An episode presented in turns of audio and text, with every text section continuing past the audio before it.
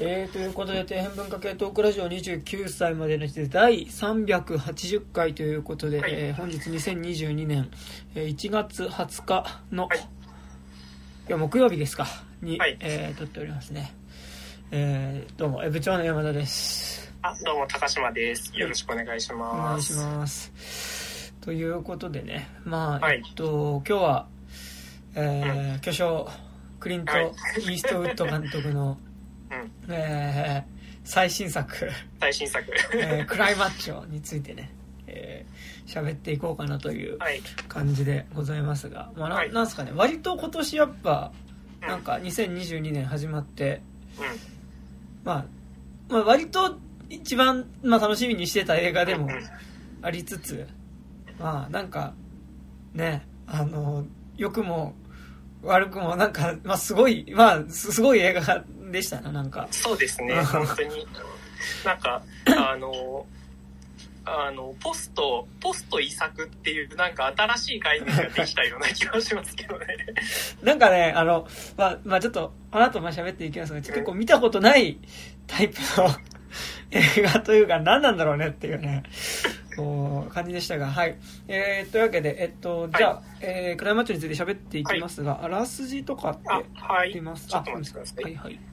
あ、こっちだはいそっか。大丈夫あ、大丈夫です。はいはい。えー公式サイトはいですね。はい。えー公式サイトからです。えー誘拐から始まった少年との出会いが二人の人生を大きく変えていく。えーアメリカ・テキサス、ロデオ界のスターだったマイクは落馬事故以来、数々の試練を乗り越えながら孤独なえー一人暮らしを送っていた。そんなある日、元雇い主から別れた妻に引き取られている10代の息子、ラファをメキシコから連れ返してくれと依頼される。犯罪すれすれの、えー誘拐の仕事仕事。それでも元や雇い主に恩義のあるマイクは引き受けた。男遊びに夢中な、えー母に愛想を尽かし、統計用の鶏とストリートで生きていたラファを、えーラファは、えーマイクと共に、えー米国国、米、米国境へと、えー米国境への旅を始める。えーそんな彼らに迫るメキシコ警察やラファの母が放った追って先に進むべきかと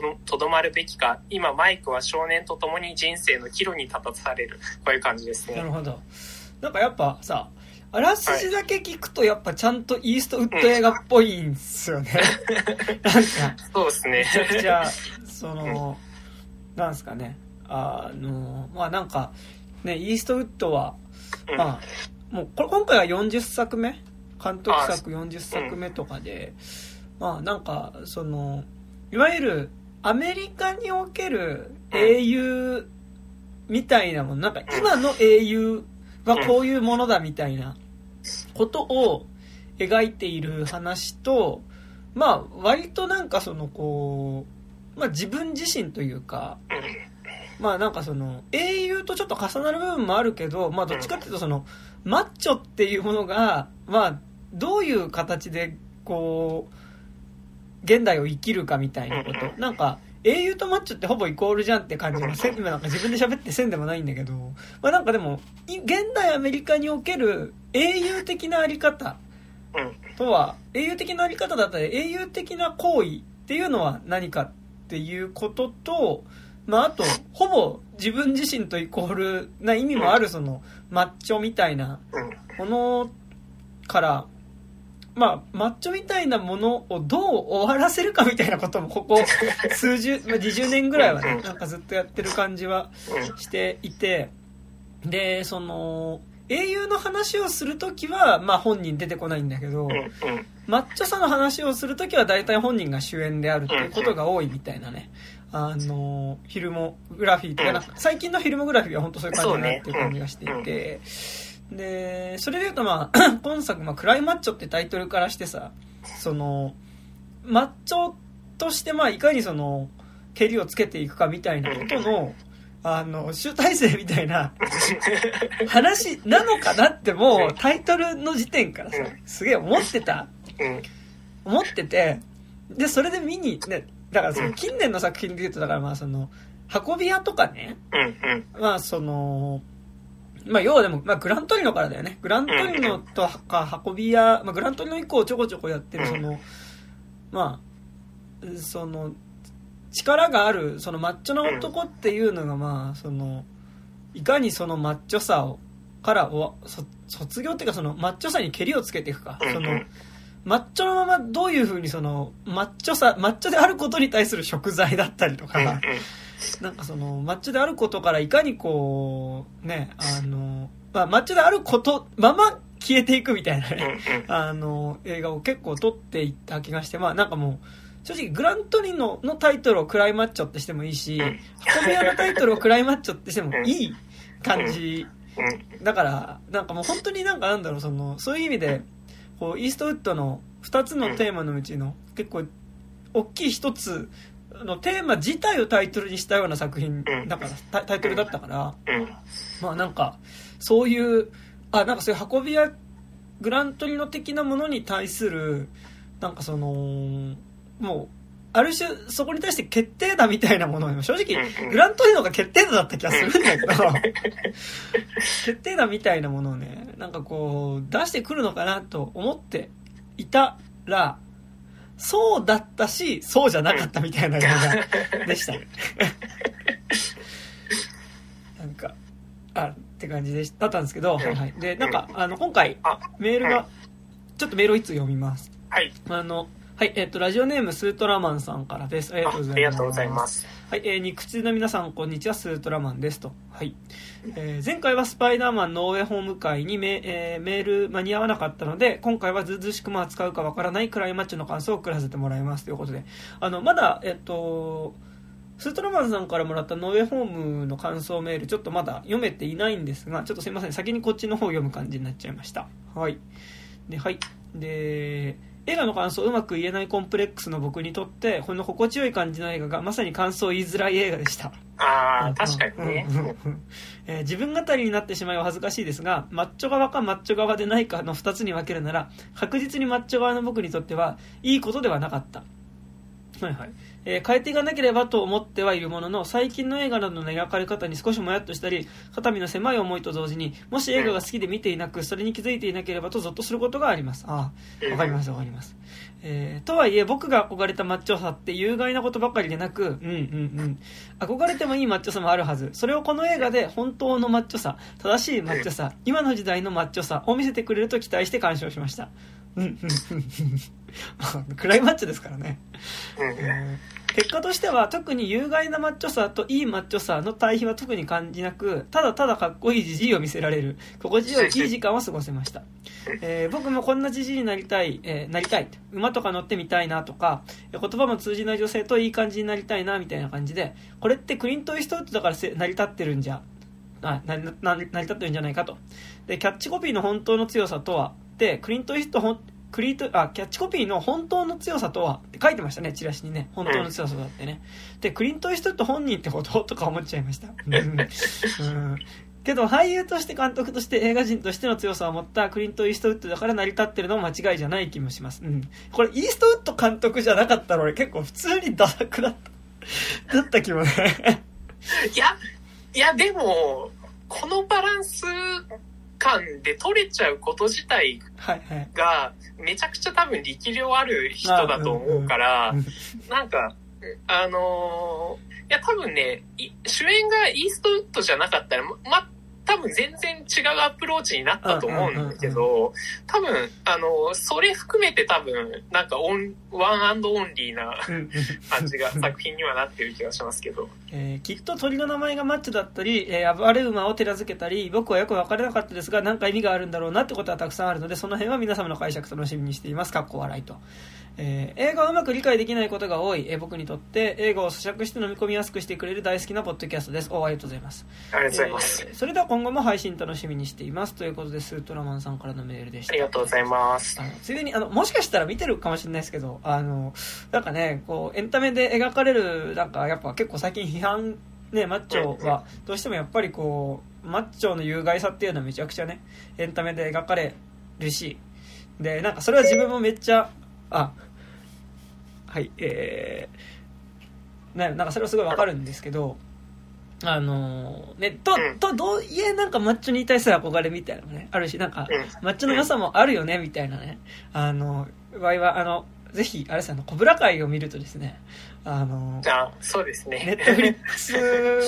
ネットフリックスで今やってる、まあ、シーズン4までやっているコブラ会というドラマを見るとですね、まあもう、ほぼそのことをずっとやっているシリーズなので、まあ、もしかしたら見てるかもしれないですけど、コブラ会ぜひあのおすすめですよ、というね、え ー感じで、えーございますが、はい、えーというわけで、えーはい、えーストロマンさんありがとうございます。ありがとうございます。はい。というわけで、えー改めまして、えーね、クライマッチョでございますけど。はい、、やーなんかねうーん。だからなんか、はいはい。もう、どうでした？すごく、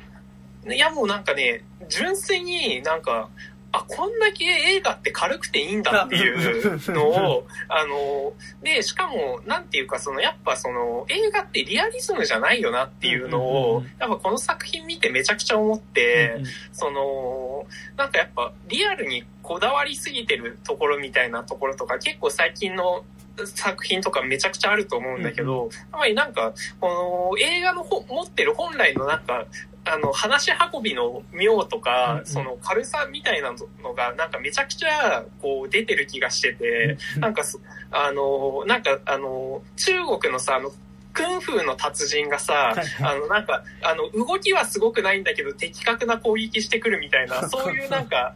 なんか、そそういう達人系のなんか映画っぽいなっていう感じは、本作見てすごい思いましたね。いやなんかでもやっぱその極地って感じはすごいするよね、なんかその題材自体は本当にマジでずっとイーストウッドが撮ってきた、なんかものに近い。やっぱりなんかその老人と少年のさそのが出会ってそのまあうんこうなんだろう、まあ、白人の老人と、まあそのまあ、少年が出会ってなんかこう少年が出会ってでそのまあ2人でこう旅をしながらね、まあ、旅だったりとか、まあ、その2人でなんとなくこう一緒にこうコミュニケーションを取ることになってうん。と取っていく中で、まあ、なんかその老人から少年に対して何かが託されたりするみたいな話ってさ、まあなんだろうまあ、パーフェクトワールドとかもそんな感じだったしさ、まあ、グラントリノとかもまさにそういう感じだしね、なんか本当に結構やっぱザ・イーストウッドが結構やっぱやってきたことだし、まあなんかその中で結構なんかなんだろうこう、マッチョに生きる男を待っている女だったりとか、あとそのなんだろう、あの少年の恋愛と、こう、老人の恋愛がなんかこう、えー同時進行で描かれる感じとかも、なんか本当になんかね、あの、他のイーストウッド作品とかにも結構なんかその、よく見るモチーフだなっていうのもありつつ、まあなんかその、ね、まあイーストウッド作品自体も正直結構やっぱその軽いところはめっちゃ軽い、軽さがある監督ではあるんだけど、なんかこう、やっぱり同じ題材を扱っていながら今回やっぱ極端に軽いというか、うん。本当になんか肩の力が抜けてる感じっていうのが、まあすごい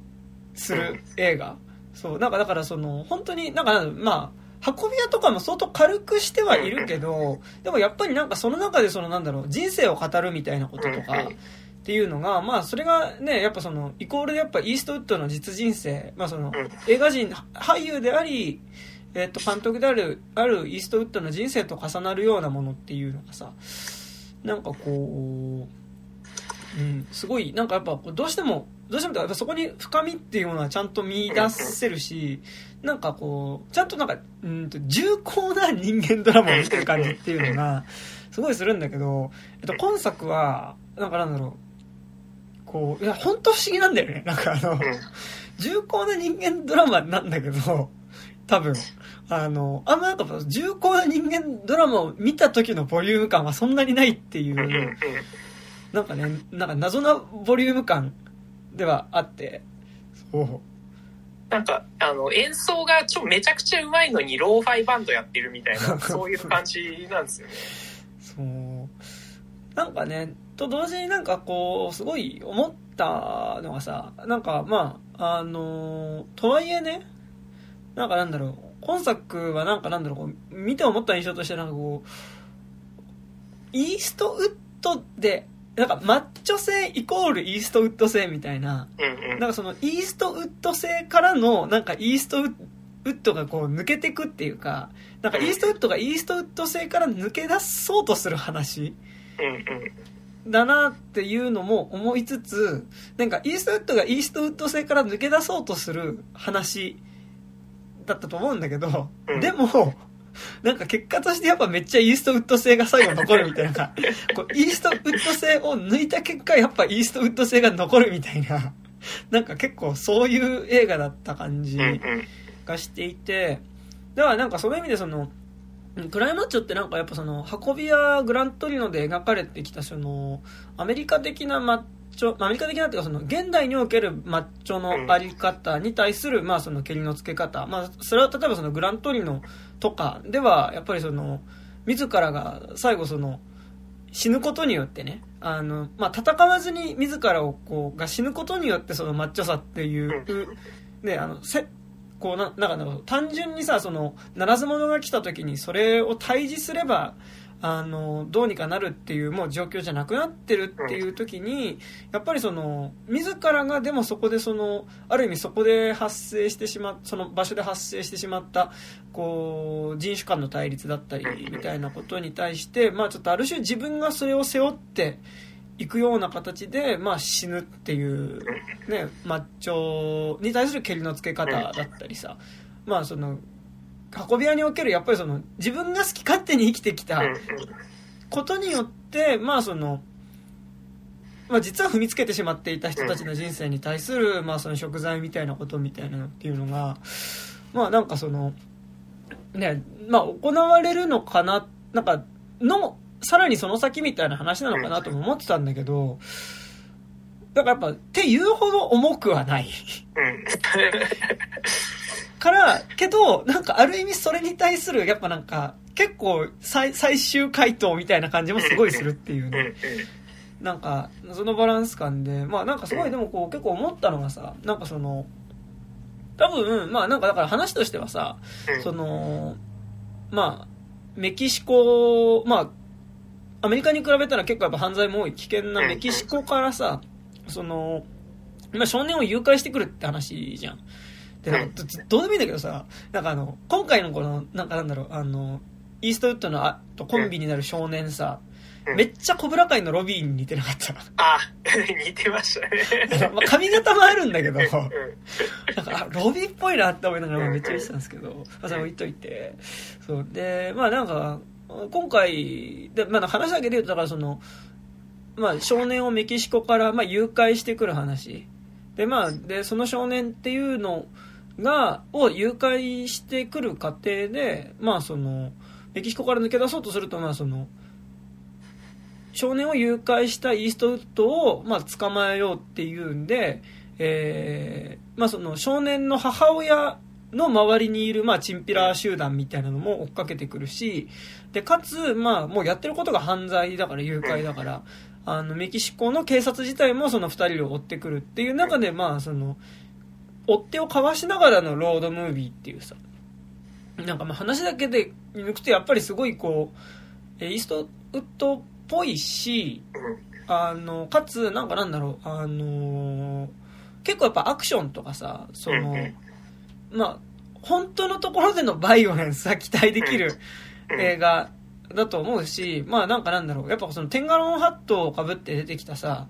こう、カボーイハットをね、かぶって出てきたイーストウッドっていうのが、やっぱそういうシチュエーションで出てきたって時にさ、やっぱこう、最後にバイオレンス、まあ、バイオレンスっていうか、まあそのマッチョな男イーストウッドっていうのが、まあ、その迫り来るその、バイオレンスに対して、まあ、どういう行動をとるかって、まあ、一挙手一投足がやっぱりなんかすごいこう気になる話だと思うわけ。でなんだけどやっぱここここでなんかそのやっぱいわゆるイーストウッドのマッチョさが発揮されるかなっていうところでえっとてかまあ今回なんかなんだろう。うんと壮大な前振りからの大ボケみたいな映画でもあるじゃないですか。あの、クライマッチョっていうタイトルでさ、なんかこう、マッチョが泣くっていうさ、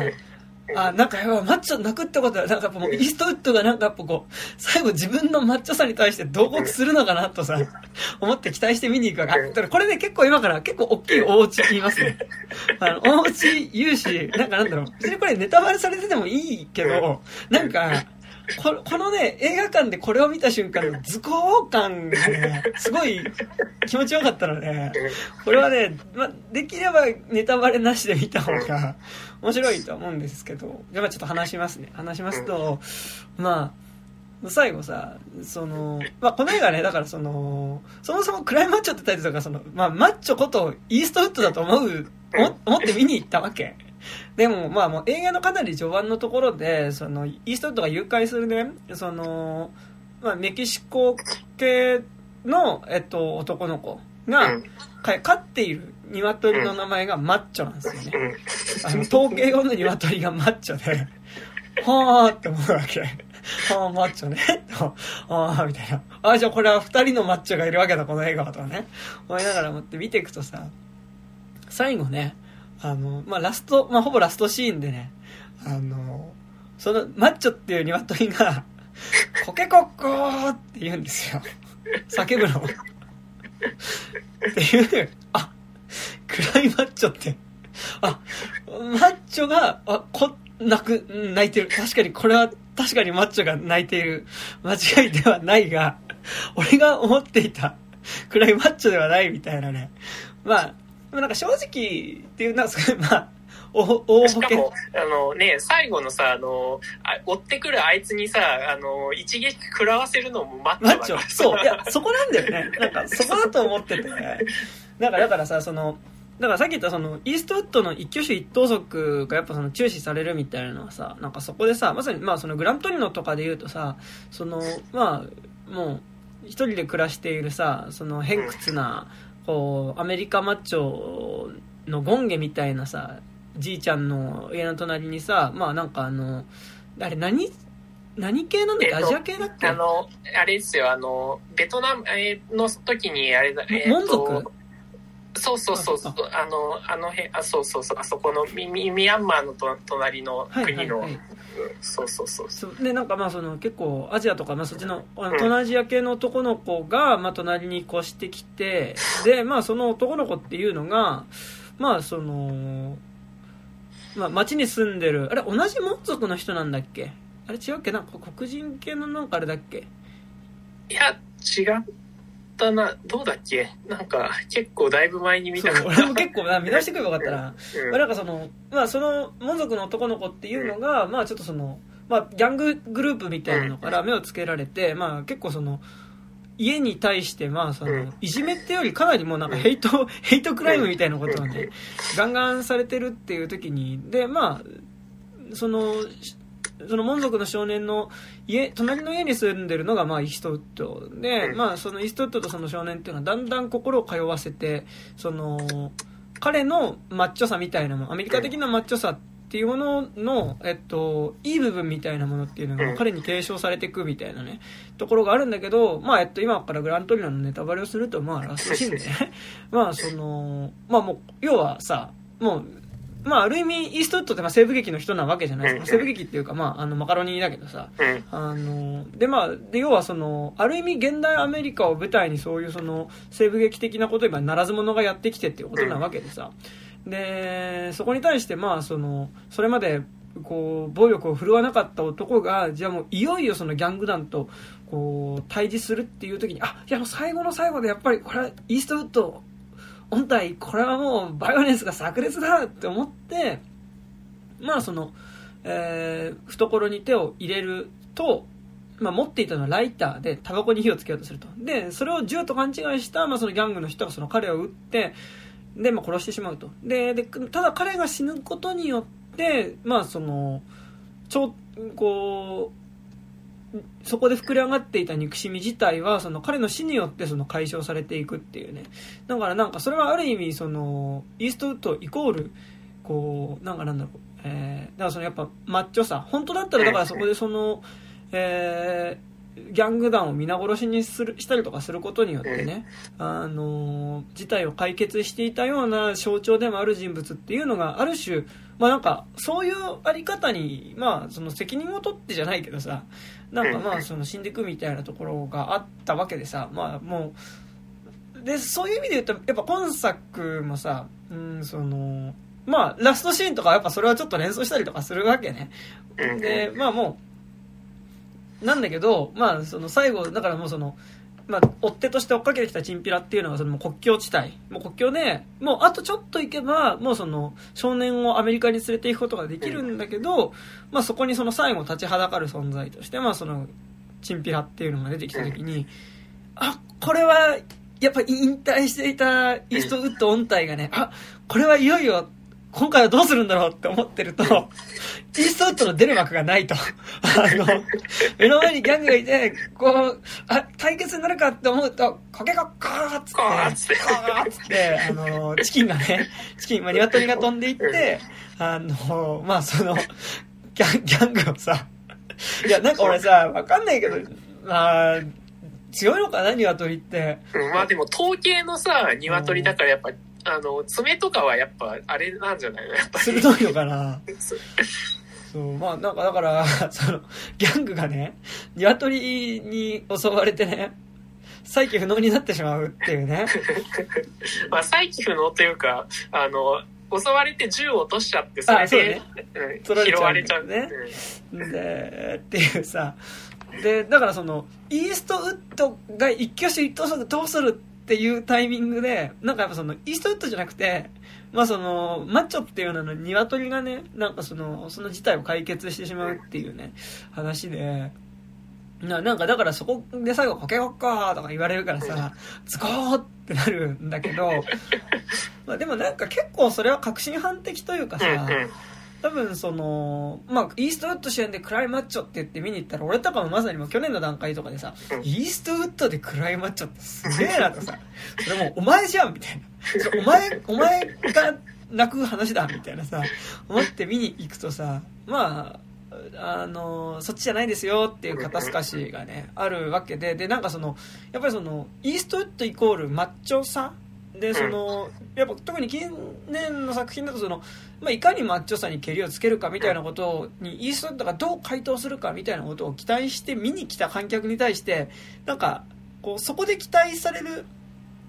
マッチョ性イコールイーストウッド性みたいなことからもう抜けてますよなんか抜けようとしてますよっていうのがやっぱりなんか今作がやろうとしてたことな気はしていてでなんかだからやっぱその。多分絶えずこのイーストウッドがどうにかし他の映画だったら多分他のイーストウッド作品だったらイーストウッドがどうにかしてたよなっていう箇所が多分ことごとく多分そのマッチョっていう鶏に変わってんだよね。そのあそこのダイナー？で追っかけてきたチンピラにまたそこでもちょっとこう襲われかける時とかもさやっぱりこう起点を聞かせてどうにかするのはさまあ少年とかでもありつつでもやっぱそこでも出てくるのがやっぱマッチョっていう鶏だったりするっていうさ。だからその今までだったらイーストウッドがどうにかしてた場所っていうのを全部その、ま、要は要はマッチョ性イーストウッドの持ってるマッチョ性っていうものがの一部がある種マッチョっていう鶏の形に、ね、置き換えていってで置き換えることによってやっぱりそのイーストウッド自体はその映画の中で期待されるそのイーストウッド的なマッチョさからは、まあその役割を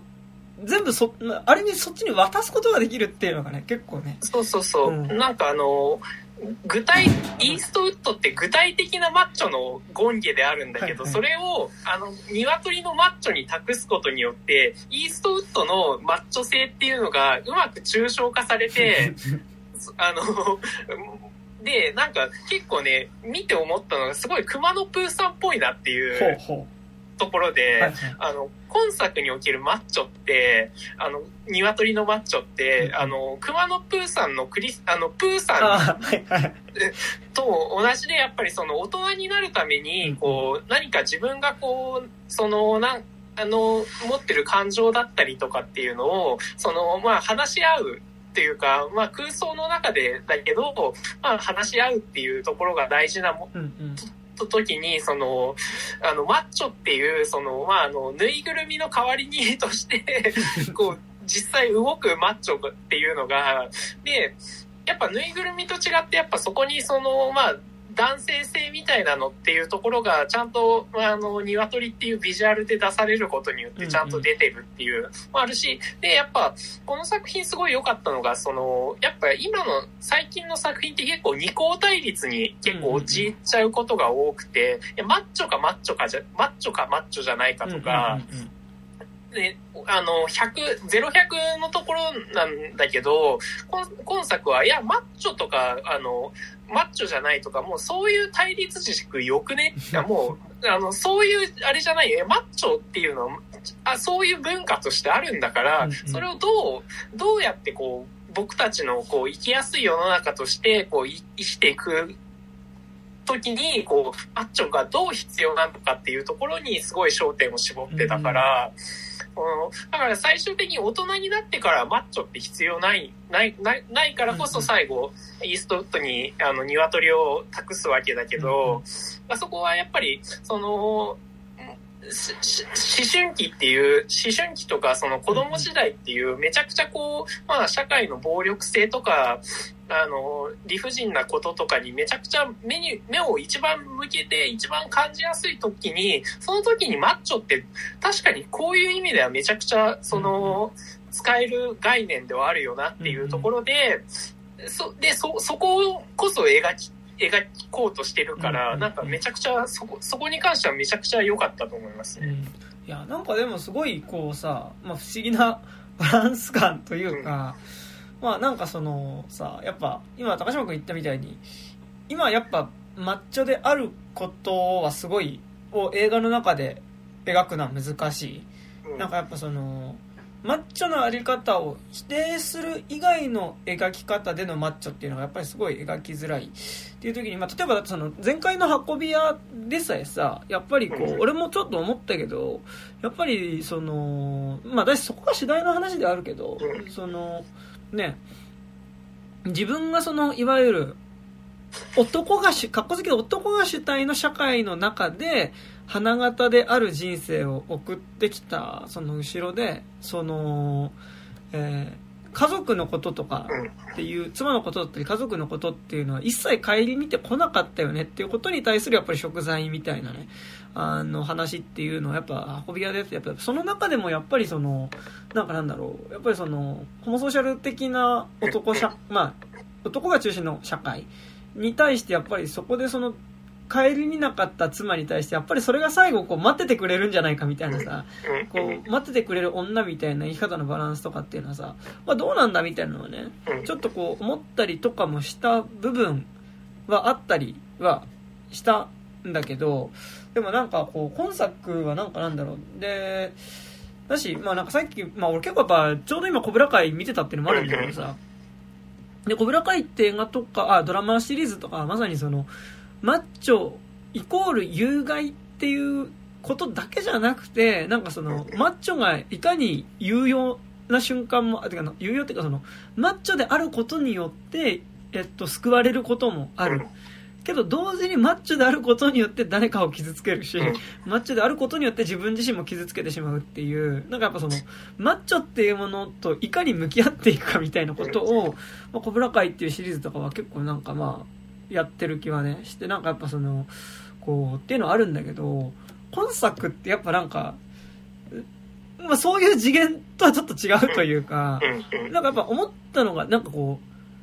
う、マッチョの中の、なんか今日多分めちゃくちゃマッチョって言うと思うんですけど、あの、マッチョの中の、いわゆるマッチョ感を抜くことによって、なんかマッチョを肯定できるっていうか、なんかしかもそれがなんかなんだろう、その、マッチョの中の有害なマッチョさ、男性性を抜くことによっての肯定できるマッチョさの部分もあるよねとかっていうことでもないっていう、気はしていて、なんかこう、っていうのがなんかすごいあってさ、なんかこう、まあなんかでもそれはなんか本当バランス感としては、なんかこう、でなんかなんだろうな、その、さっきも言ったみたいにほぼ本来であれば他のイーストウッド作品とかであればイーストウッド本人がするであろう行動をあのマッチョっていう鶏にさせてるっていうことによってなんかちょっとこうある種ギガ化じゃないけど。マッチョさっていうのをギガ化してる描いてる気はするのねギガ化して描いてるしなんならやっぱなんだろうあの割とこうイーストウッド的な物語をなんか今回のバランス感で描くっていうのがなんかまあある意味ちょっと若干イーストウッド作品のパロディみたいなところもあったと思うしなんならなんかまあそんなに「はいパロディです」みたいな感じでやんないけどなんかそのまあでも、あそことかすごい笑い、運び屋じゃないとか言そう。そうそうそう、まあ、途中でさその警察に止められた時とかにさ「俺は運び屋じゃないぞ」っていうのとかってさ なんかこれ見よがしにさ「はい運び屋じゃないぞって言いました」みたいな感じでもないんだけどうん。普通にセリフとしてはあの自然なんだけどでもやっぱその運び屋じゃないぞっていうのはさ あのもうなんかいやそれも金作金作みたいなさお前最一番最近撮ったやつだよそれなみたいなさ。なんかこうやっぱりそういう自分の作品自体もなんかパロディーにしていくようなね、感じってのがあった気はするんだけどでもなんかまさにまさに、うん、その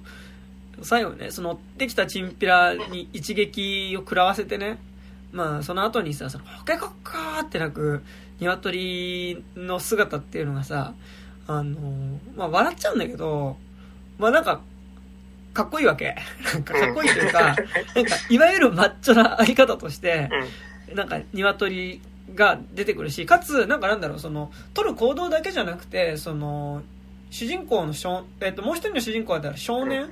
の、えっと、そのマッチョっていう鶏に向けるそのリスペクトリスペクトっていうかこいつは本当に強い鶏なんだすごい鶏なんだっていうリスペクトの感じはまさにその本来であればこうイーストウッド本人に向けられるべき畏敬の念みたいなものっていうのまあえっとイーストウッド本人にもこの作中の中ではあのなんかすごい人だっていう風になってくんだけどでもなんか実はイーストウッドにその少年から向けられる眼差しみたいなものも実は鶏に向けられているところがあってなんかこうただでもそれをさイーストウッドに向けられるとあかっこいいなっ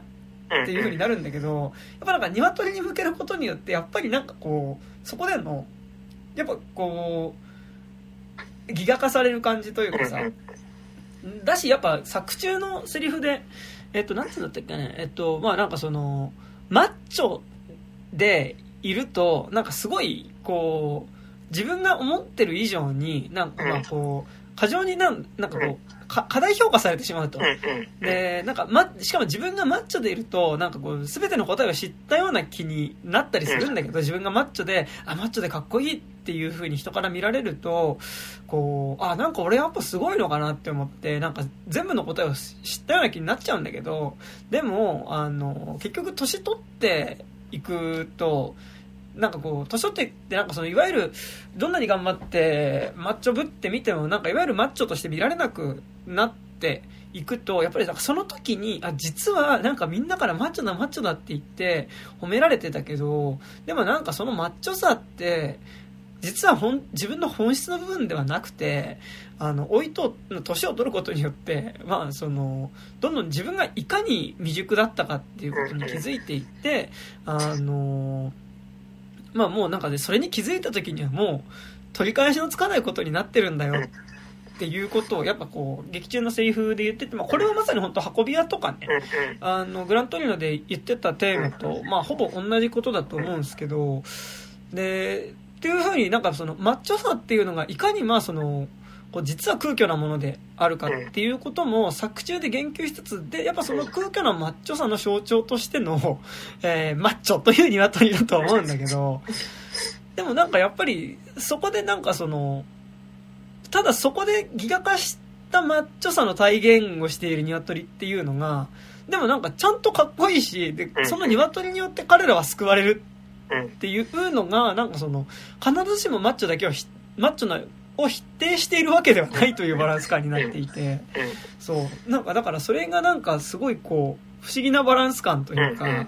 なんかそのはいはいはい。あとなんかあの小倉会との比較というか、あの今の話聞いててやっぱ思ったのが、そのこの映画って初めあのマッチョっていうのをし少年期と同少年期的なもの、あの、子供であるっていうことと、マッチョであることっていうのを、なんかほぼ同義で捉えてるような気がしてて、だからこそ、その、子供の頃の、こう、む、あの、全能感みたいなのだったりとか、はやっぱ若気の至り的なところがやっぱマッチョにはなるんだけど、だけど、それってでもやっぱり、その当時はやっぱ切実だよねっていうところからの、イーストウッドはだから最後託されるからこそ、俺はもう大人にはなれないっていう、俺は永遠にもう、あの、マッチョであるっていうことは少年なんだっていうことの、あの、自己申告でもあると思うんだけど、でも、いやでも君たち、ほあの、映画見てる若い世代には、いやでも、あの、マッチョってやっぱ卒業するべきものなんだよっていうところを示したの考えると、やっぱあの、コブラ会って、全員、あの、大人になれないお大人しか出てこないじゃないですか。実はだからそのさ80年代とこう自分が高校生だった80年代の因縁と80年代の関係性に、まあ、いつまでも縛られすぎてしまってでなんかもう大人になったと思ったけどもう会ったらやっぱりその当時に戻っちゃうっていうね 話だからねそうそうそうそう。だから、やっぱりその、マッチョさっていうのを、なんか卒業す、なんか肯定しつつ、否定しないで、なんか卒業すべきものみたいな感じにしてるっていうのが、なんかめちゃくちゃ新しい、新しいというかやっぱ、あの、多分このイーストウッドにしかできないバランスだなっていうのは思いますね。そうねそうだしなんかでもこう実はなんかでも実はやっぱイーストウッド自体もやっぱりそのさこう同時にマッチョさからは卒業できないよねっていうことを体現してるうん。キャラクターだと思っていてでなんか実はその最後なんかなんだろうその、まあ、高島君が言ったみたいにうん。自分はマッチョのまま死なざるを得ないけどえっとでもなんかそのそこでの少年一緒に旅をしてきた少年に対してはやっぱそのマッチョから卒業する可能性っていうものを提示するっていうのはなんかこうあそうだなってすごい思うんだけどこう同時にじゃあそこで卒業できないマッチョなあり方自体をやっぱ否定してるわけでもないっていうのがすごい良くてなんか逆になんかなんだろう。あのまあだしねあとではあるんだけどなんかそれなんだろうな。あのもうちょっとどっちがいいとか悪いとかじゃないんだけど、それこそグラントリノとか運び屋ではなんかマッチョから卒業できないっていうことに対してもうちょっと批判的だった気がするしまあ、うん、まあでも難しいな。批判的だったのかな。なんかグラントリノとかもさ、うん。あのマッチョであることをの罪っていうかマッチョであること自体が自分のやっぱその本質になってる時にさ、まあだから最終的にそのじゃあ対決の場になった時にねこうここでやっぱり自分が出せる解決策でやると多分それって結局また新たな対立を深めるだけだっていうことが分かったからもうあれってある意味自殺に近いことをするっていう話だと思うんだけどさでも同時になんかそこで自己犠牲の精神自体もそういうなんかそのじみんなのために自分が死んでいくっていうこと自体もやっぱある種のマッチョさではあると思うから。なんかこうそこが批判的っていうよりはある意味それってでもなんかマッチョロマンの一つじゃねっていう気もせんではないからまあそこはちょっと難しいバランスではあるんだけどでも今回ってなんかそのまあ最後少年と別れてさで少年はだからそこで、えっと、マッチョって鶏を手放すんだよね。うん、手放す。手放してイーストウッドに、うん、あの、これから世話お願いって、でこう、うん。鶏をまあだからもうそこでだからその少年がも持っていたマッチョっていうものが、まあ、イーストウッドのもとにうん。渡されるっていうことによって、もうなんかなんだろう、あの、完全体になるというかさ、あの、こう、今今までマッチョ、マッチョ性が抜けてたイーストウッドにマッチョが帰ってくる。そう、マッチョが帰ってくるってさ、貸し出していたマッチョが返却されるっていう。なんか、あのあの、神、あの、三位一体じゃないけどさ、イーストウッドという威嚇と、マッチョ、あの、鶏という威嚇が、こう、どう合わさることによって、うわ、イーストウッドになった、みたいな。なんかやっぱか完全体、完全体マッチョになって最後終わって、だからその、やっぱそこがまさにその高島が言ったみたいにさ、で、しかもその国境地帯っていうさ、うん。まあその、まあそこがアメリカとメキシコの国境だっていうことに、まあ意味があるのかわかんないけど、まあでもその、まあある種のボーダー、うん。ライン上で、その、まあある意味だからあれってその、前時代から現代の境目でもあってさ、うん。だからそこでそのマッチョさっていうのはある意味、その、全時代に映画的には置いていかれるわけ。だけど、じゃあその後のイーストウッドっていうのが、じゃあなんかだからさ、そこでその、それこそ運び屋みたいにさ、ある意味その、なんかなんだろう、その、自分が生きてきたことっていうのに対するやっぱこう、なんとなく食材みたいにしまったりするのかみたいな。運び屋ってそんな映画だったっけ？最後どうなんだっけ？あれ。だから刑務所行って、うん。なんか、なんか結構ハッピーな感じ。ハッピーな感じ、あれはハッピーな感じだったかうん。うん。まあなんかでもさ、そこでその、マッチョさを返されたイーストウッドっていうのがさ、でも最後なんかこう、それはそれとしてさ、まあなんかその、偶然途中のダイナーで出会った、ダイナーっていうか街で出会ったさ、もうほんと西部劇みたいな街です。その出会った、あの、メキシコ系の女の人、まあもう一目惚れ、お互いに一目惚れしたメキシコ系の女の人とさ、もうなんか、ザ幸せな余生みたいな感じでさ、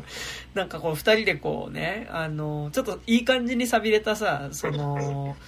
なんかこうダイナーみたいなところでさ、なんかこう二人で踊ってるところで終わるっていうさ、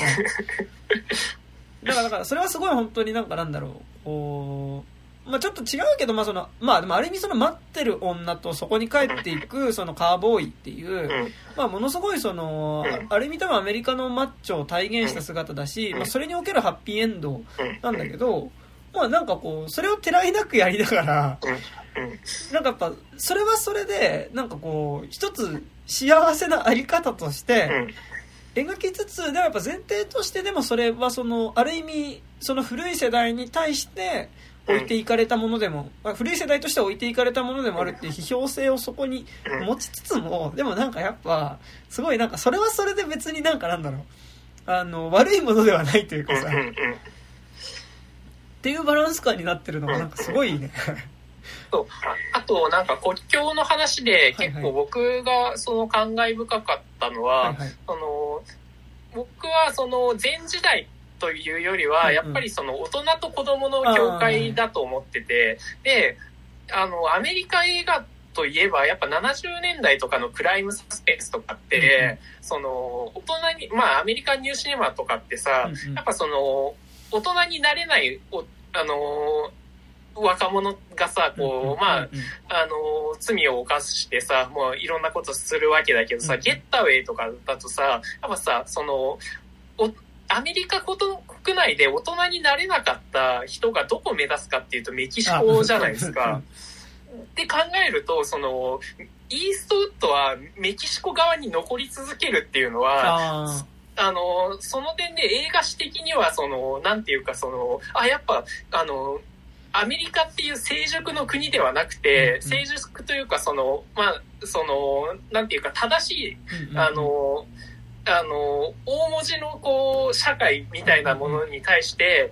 その馴染めない、あ俺はもう馴染めないから、うんうんうん。からこそマッチョなんだけど、だけどそっちで生きていくんだっていう、その、あの、アメリカ、あの、メキシコっていうなんかその映画で使われてきた少年性とか、そのうんうんうんうん青年性みたいなとか、他者性みたいなところに、あの、やっぱ終焉していくっていうのがなんか、あめちゃくちゃいいなっていうのを思いましたね。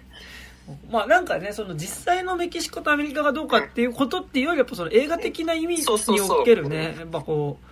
メキシコっていうかね、やっぱそのアメリカっていうのがある種、やっぱ一つのちゃんと大人になるっていうことが想定された社会なのに対して、うん。やっぱりそれの真逆真逆っていうか、そこから抜け出していくってなるとやっぱメキシコになるっていうのは、それはあれですね、例えば原田雅人監督の前を剣において、やっぱり最後、土方歳三が時代に合わなくなった土方歳三っていうのがやっぱりこう、北海道を目指すみたいなことでね、まあ結構まあ近い、あれかもしれんですが、そうね。あの、そう、それはでも確かにあるですな。うんうんうんうん。そう。なんかだからその、ね、だからやっぱその、まあだからさ同時にやっぱそれは今すごい思う部分としてさ、そのなんかマッチョであることの有害性みたいなのをさ、やっぱりこうなんとなく意識するようにね。さっきのあのスートラマンさんのね、メールじゃないけどさ。Mac ではそのお手伝いはできません。あ、まあ、すいませんシリがね反応しましたね。はいはいはい。あら。大丈夫です、はい。ああ、なるほど。あのうんそのなんだっけえーっとだからそのさまあ、なんかマッチョであることの有害さみたいのがさ、まあ、なんとなくこう描かれてきた時にさやっぱりなんかこうん。う前ほどなんかそのいわゆるそのいつまでも少年性を持っているっていうさ多分いこれまでの映画とか、まあ、フィクションとか、まあ、そのあらゆる創作の中で割とこう比較的なんだろう美徳というかさあの可愛さだったりとかさあの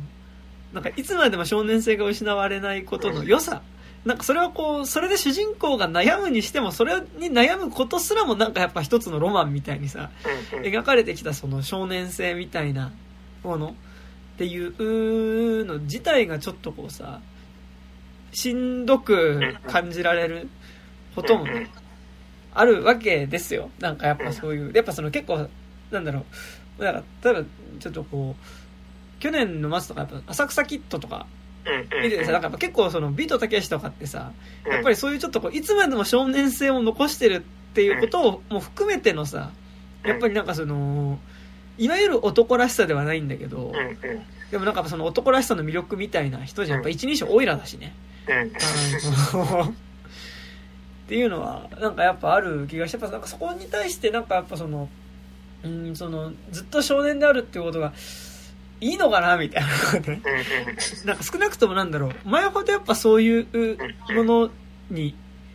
乗れなくなったしなんか結構やっぱ60年代から80年代ぐらいの日本映画すごい好きだけどあのやっぱりなんかそういうところでもやっぱそういういつまでも失われない少年性みたいなことがさまあ描かれるいいものとして描かれるしやっぱなんならそのアメリカンニューシネマだったりとか、まあ、アメリカンニューシネマに影響を受けたであろうやっぱりその当時のまあ日活ロマンポルノだったりとか、あのーそういう ATG 系の映画のいくつかのものみたいなのを見た時に、まあ、昔ほど割とそこで描かれる美徳感みたいなものっていうのになんか乗れなさもあったりとかするわけだけど、まあなんかでもこうすごいそこに対してなんか本当になんかなんだろうそういう問いに対しても割とすごい肩の力が抜けた感じの回答というか。をしてるっていうのがなんかやっぱすごいこうなんかなんだろうそういう問題意識のな中で作られた一本だとは思うんだけどなんかねあの回答してないようですごい実はちゃんとしきれてるっていう感じがすごいするんですよねなんかねし、なんかう、やっぱ一番なんか根本に戻って、やっぱりその、マッチョとかマッチョとか関係なしに、やっぱり他者、他者を他者として思うっていうことは、それ自体大切だよねっていうところに立ち返った上で、でもその上でのマッチョならありだよねっていうところまで言ってるから、なんか、やっぱりさ、その、最近のやっぱ、去年で言うと、モンタナの目撃者とかもやっぱり、その、マッチョである、今の、今映画でマッチョやるならどういうっていう時に、やっぱりその、ケアをすする側に回ることによって、その、あ新しいその男らしさだったりとか、そのマッチョ性が出てくるっていうところだったと思うんだけど、あ今作は本当にそれがもう、めちゃくちゃ肩の力が抜けてて、いや、だってさ、動物とかさ、もうめちゃくちゃ、あの、動物の気持ちを思うっていうこともマッチョなんだっていう、あ、そうだよ、そういうことっていうさ、その、あ、なんかイーストウッドが、あの、動物となんか、すごい対話してると、なんかそれだけで、あ、そういうことなんだって思える。いやなんかだからさあのでも今回そこはすごいと思ってて、まあ、なんかだからそのさあのまあちょっと笑った部分でもあるんだけど、うん。まあなんかそのイーストウッドがめっちゃモテるみたいな設定はね、まあずっとあるわけ。でなんかやっぱそのやっぱマッチョさの一つのさやっぱこうなんかこう表出としてさやっぱその、うん目を見ただけでやっぱりこう目が合った、まあ、女がねうん。女がいつの間にかこう俺に惚れちまうみたいな あのもうどんどん目が合っただけで女どもはもうすぐに惚れてしまうみたいなさことっていうのがねあってさやっぱり今作もその誘拐っていうかまあその連れて行こうとしたその少年の母親っていうのと会うとさ、まあ、その母親っていうのがいきなり誘惑してきたりとかさ。でその後そのまあ逃亡、まあ、その追ってから逃れる中で偶然逃げ込んだその食堂でさ働いている、まあ、女の人とさ、まあ、なんかいつの間にかその言葉は通じないんだけど、やっぱりその一挙手一投足と、まあそのもう本当に目線とかさ仕草だけでやっぱりなんかこうまあ気持ちが通じ合ってしまうみたいなねなんかやっぱそのとはいえさもうイーストウッドってもう90近い人じゃないですか。本当ですよ。だから、だからそのなんか特に最初のね、その、男の子のね、母親と会った、会って、その誘惑されるシーンとかさ、あの、こうさ、なんかめっちゃ、あの、誘惑されてるんだけど、とはいえね、イーストウッドめちゃくちゃもう90歳近いとはいえ、めちゃくちゃ、なんかなんだろう、もう本当にしっかりしてるし、あの、ガタイとかもめっちゃいいから、それなんか、波の90歳には全然しっかりしてるんだけど、とはいえやっぱりさ、なんかあの、まあその、まあおじいちゃんが誘惑されてもいいと思うんですけど、まあ、結構なおじいちゃんがさ、割となんか誘惑されてるシーンみたいなさ、さ、これは、ちょっと、さすがに無理ねえかな、みたいなさ。なんだろう。別に90歳のおじいちゃんが誘惑されたりとかね、そこに魅力を感じることあると思うんだけど、それなんか、いわゆるなんかその映画における美女に誘惑されるシーンとしてなんかそれを撮られると、なんかちょっとさすがに、いや、ちょっとそのなんか、こう、ゆなんかこう、エロい感じ、ちょっとこれ受け止められないよね、この、みたいなさ。だから、なんかすごい思ったんだけど、でもなんかさっき高島が言ったみたいに、いや、今回のイーストウッドは、今回なのかわかんないけど、あの、別にこれ女性だからモテてるわけじゃないっていう、あの、すべてに対してモテてしまう人であるっていうさ、だからなんかその、なんか、あれだよね、なんか途中途中でドクターズ、俺ドリプル先生かっていうけどさ、その、まあ、イーストウッドが、その、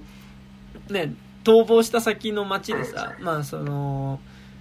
まあ馬の世話をしてるとね、まあ馬の調教をしてると、まあすごい非常に馬のことをちゃんとこう世話できるし、かつその、なんかすごい凶暴だった馬みたいなのをなんかちゃんとやっぱこうなんかこうおとなしくさせたりとかね。あの気象をちょっとこう落ち着かせることができるみたいな。あなんかこの人は動物の扱いがすごいなみたいな感じになって。どんどん街中からいろんな動物が連れてこられてさなんかこうイーストウッドがなんかその動物たち、あ、よしよしよし、みたいなさ、あの、動物たちもメロメロになるみたいなさ、あの、あ、そうか、これは、あの、女性だからこうイーストウッドの魅力にメロメロになってたとかじゃなくてあこれなんか全方位的にみんなメロメロになるやつなんだっていうさ、そうしかもなんかあの途中で作中でねあの耳が聞こえない女の子が出てくるんだけどその女の子と、まあ、そのイーストウッドが、まあ、手話で話したりして、まあ、その女の子とちょっと気持ちを通わせるみたいなのがあったりするんだけど、なんかもう今回のイーストウッドの、なんかその、マッチョさっていうのがさ、やっぱりなんかその、単純に強いっていうことだけじゃなくて、なんかやっぱりその、まあ、ほぼ、なんかなんだろう、マッチョさイコール、だからさ、最後のシーンとか見て思ったんだけど、ほぼなんかマッチョさイコールイーストウッドの魅力になってるわけ。だからなんか、それはもうなんかそのさ、あのー、それなんかマッチョだから、なんかもう、ダメとか、なんか変えなきゃいけないとかじゃなくて、やっぱりもう、その、それも含めてやっぱその人、ト性になってるっていう時に、やっぱりなんかその、究極それって結局、ま、何がマッチで何がマッチじゃないかとかじゃなくて、やっぱその人の魅力だよねっていうか、ところに結構なんか修練していくっていうのが、なんか結構すごい映画だなというか、なんかすごい、こう、なんだろう、あの、いわゆる異性にモテるっていう意味でのモテじゃなくて、なんかもうこう、なんか、なんだろうな、ほぼ神の愛みたいな次元でモテるんだよね。あの、イーストウッドがね。で、やっぱり、あの、手話のシーンもすごく良かったと思ってて、うん、まあなんかこう、実際にね、使ってる人とかから見てどうなのかっていうのはちょっとわかんないけど、この映画の中で、こう、あの、まあ、手話使ってる時に、なんか、まあ、あの、多分これは現実のとは多分、あの、話が別だと思うんだけど、あの、やっぱりさ、その手話ってこう、相手のアクションを見ない、あの、言葉と違って、言葉って見なくても、あの、耳には入ってくるけど、あの、手話ってさ、どちらかというと、相互のさ、その、み、み、見て、お互いに目を、目を見ながら、相手のことを、こう、おもんばかってっていう、よりその、会話より、ちょっとさ、その、フィクションの中においてはさ、その、なんていうかその、コミュニケーションの度合いがちょっと高いような気がしてて、で、その時に、やっぱり、その、マッチョな男が手話を、あの、できるっていうのは、それだけで、やっぱり、その、あ、この人は、その、相手を、相手のことを、その、マッチョ的な、その、悪い男性性的な意味での、その、虐げるんじゃなくて、ちゃんと相手の言うことを聞けるっていうことだっていうことに、あの、結構なってる気がしてて、だからその、あの、シェイプオブウォーターの敵役がめちゃくちゃその、有害なマッチョ性の、あの、あれ、あれだったと思うけど、あの時にあいつって、その、主人、あの、シェイプオブウォーターにおいてはさ、あの、主人公がさ、あの、喋れないから手話なんだけどさ、そこでさ、こう、手話でファックって言われてもさ、あいつ何言ってるかわかんないっていうさ、それで、その、めちゃくその、なんていうか断絶というかさ、あ、この人はこの、あの、弱い立場の人のことを何も考えてないんだなっていうのが、め、あの、一発でわかるシーンだったんだけど、やっぱり、その今作のおけるイーストウッドはやっぱりそのちゃんと、ちゃんと相手の言うことを聞けるっていうことにやっぱフォーカスを置いてるから、あの、そのやっぱその人のことを思えるマッチョはいいやつっていう。やっぱそういうところにね、あの、行くっていう感じはあったけど。でもなんかね、でもさ、こう、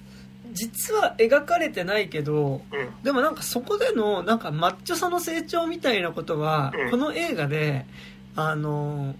まあ最初の冒頭のシーンから1年後ってなった1年の間に実はその主人公の中であったこととしてはそれはあったかもしれない部分ではあると思っていてなんかさその逆になんかなんだろう今までのそのイーストウッドのあの俺マッチョ映画あの、マッチョである俺がどうけりをつけるか映画ってさ多分なんだけどこれ本当に想像でしかないんだけど今作でいうと冒頭のそのまあなどこから始まるかっていうとまあそのか、まあ、その70年代の半ばぐらいがまあ舞台ででその、まあ、イーストウッドを演じるねそのかつては伝説のロデオ乗り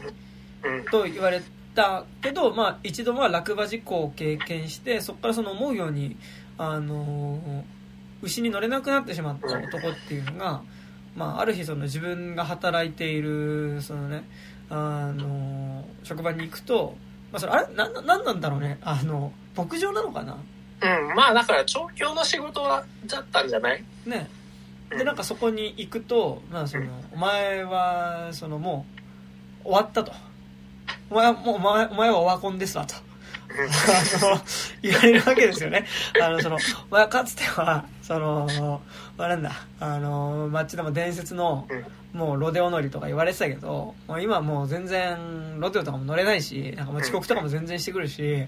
もうお前はもうオワコンですわと。あのもうだからもうそのなんかしか多分だけどその、ま、自分がその伝説のロデオ乗りっていうか、まあ、としては使われていた時の多分振る舞いのままで多分ずっとあの職場に行ってではその遅刻してきたままいいだろうみたいなね。だったりとかこうまあ俺のやり方でやらせてもらえますからみたいな感じで多分いたのかもしれないんだけどでなんかまあそれに対してまあそのもうあんたオワコンですわと言われてまあそのもう出てってくれと。お前はもう気づくの遅すぎだからって言ってでまあその職場を解雇されてで、でまあ、そこに対してその、ね、イーストウッドもそこからその上司っていうか、まあ、その牧場主みたいな地主からさそのお前もうダメだそう本当になんかもう昔伝説のロデオノリって言われたことにあぐらかいて全然お前本当あの全然ダメだからお前もうクビって言われたのに対してさ最後出てく時もさその言い返すじゃん。なんかそのいやそのいやなんかダメなの俺じゃなくておめえだみたいな。お前も本当になんかもうせこいしなんか短気だしお前も本当クソだぜみたいなこと言って出てってから1年後に、まあその元のだから上司である牧場主っていうのが来てでまあちょっとあのお前に貸しめっちゃあっただろっつって。でだからちょっと俺の頼み聞いてくれっつってメキシコにいる俺の息子をちょっとまあ誘拐してきてほしいっていうふうに言われるところから始まるんだけどでまあそれ以降の旅路で出てくるイーストウッドのあり方っていうのはまあもちろんそのまあどんなとこでも物おじせずに入っていったりとかね。あのどんなこう割といかつい男に囲まれたりしてもあんまビビったりしないみたいなところはまあなんかもちろんマッチョなんだけどでも今高島が言ったみたいにまあなんかそのものすごい周りを気にかける存在になってるっていうところでおそらくだけどそのなんかそこでの最初のでなかったからそのさあの最初そのこの映画ってそのいわゆるマッチョに生きてきた人間がその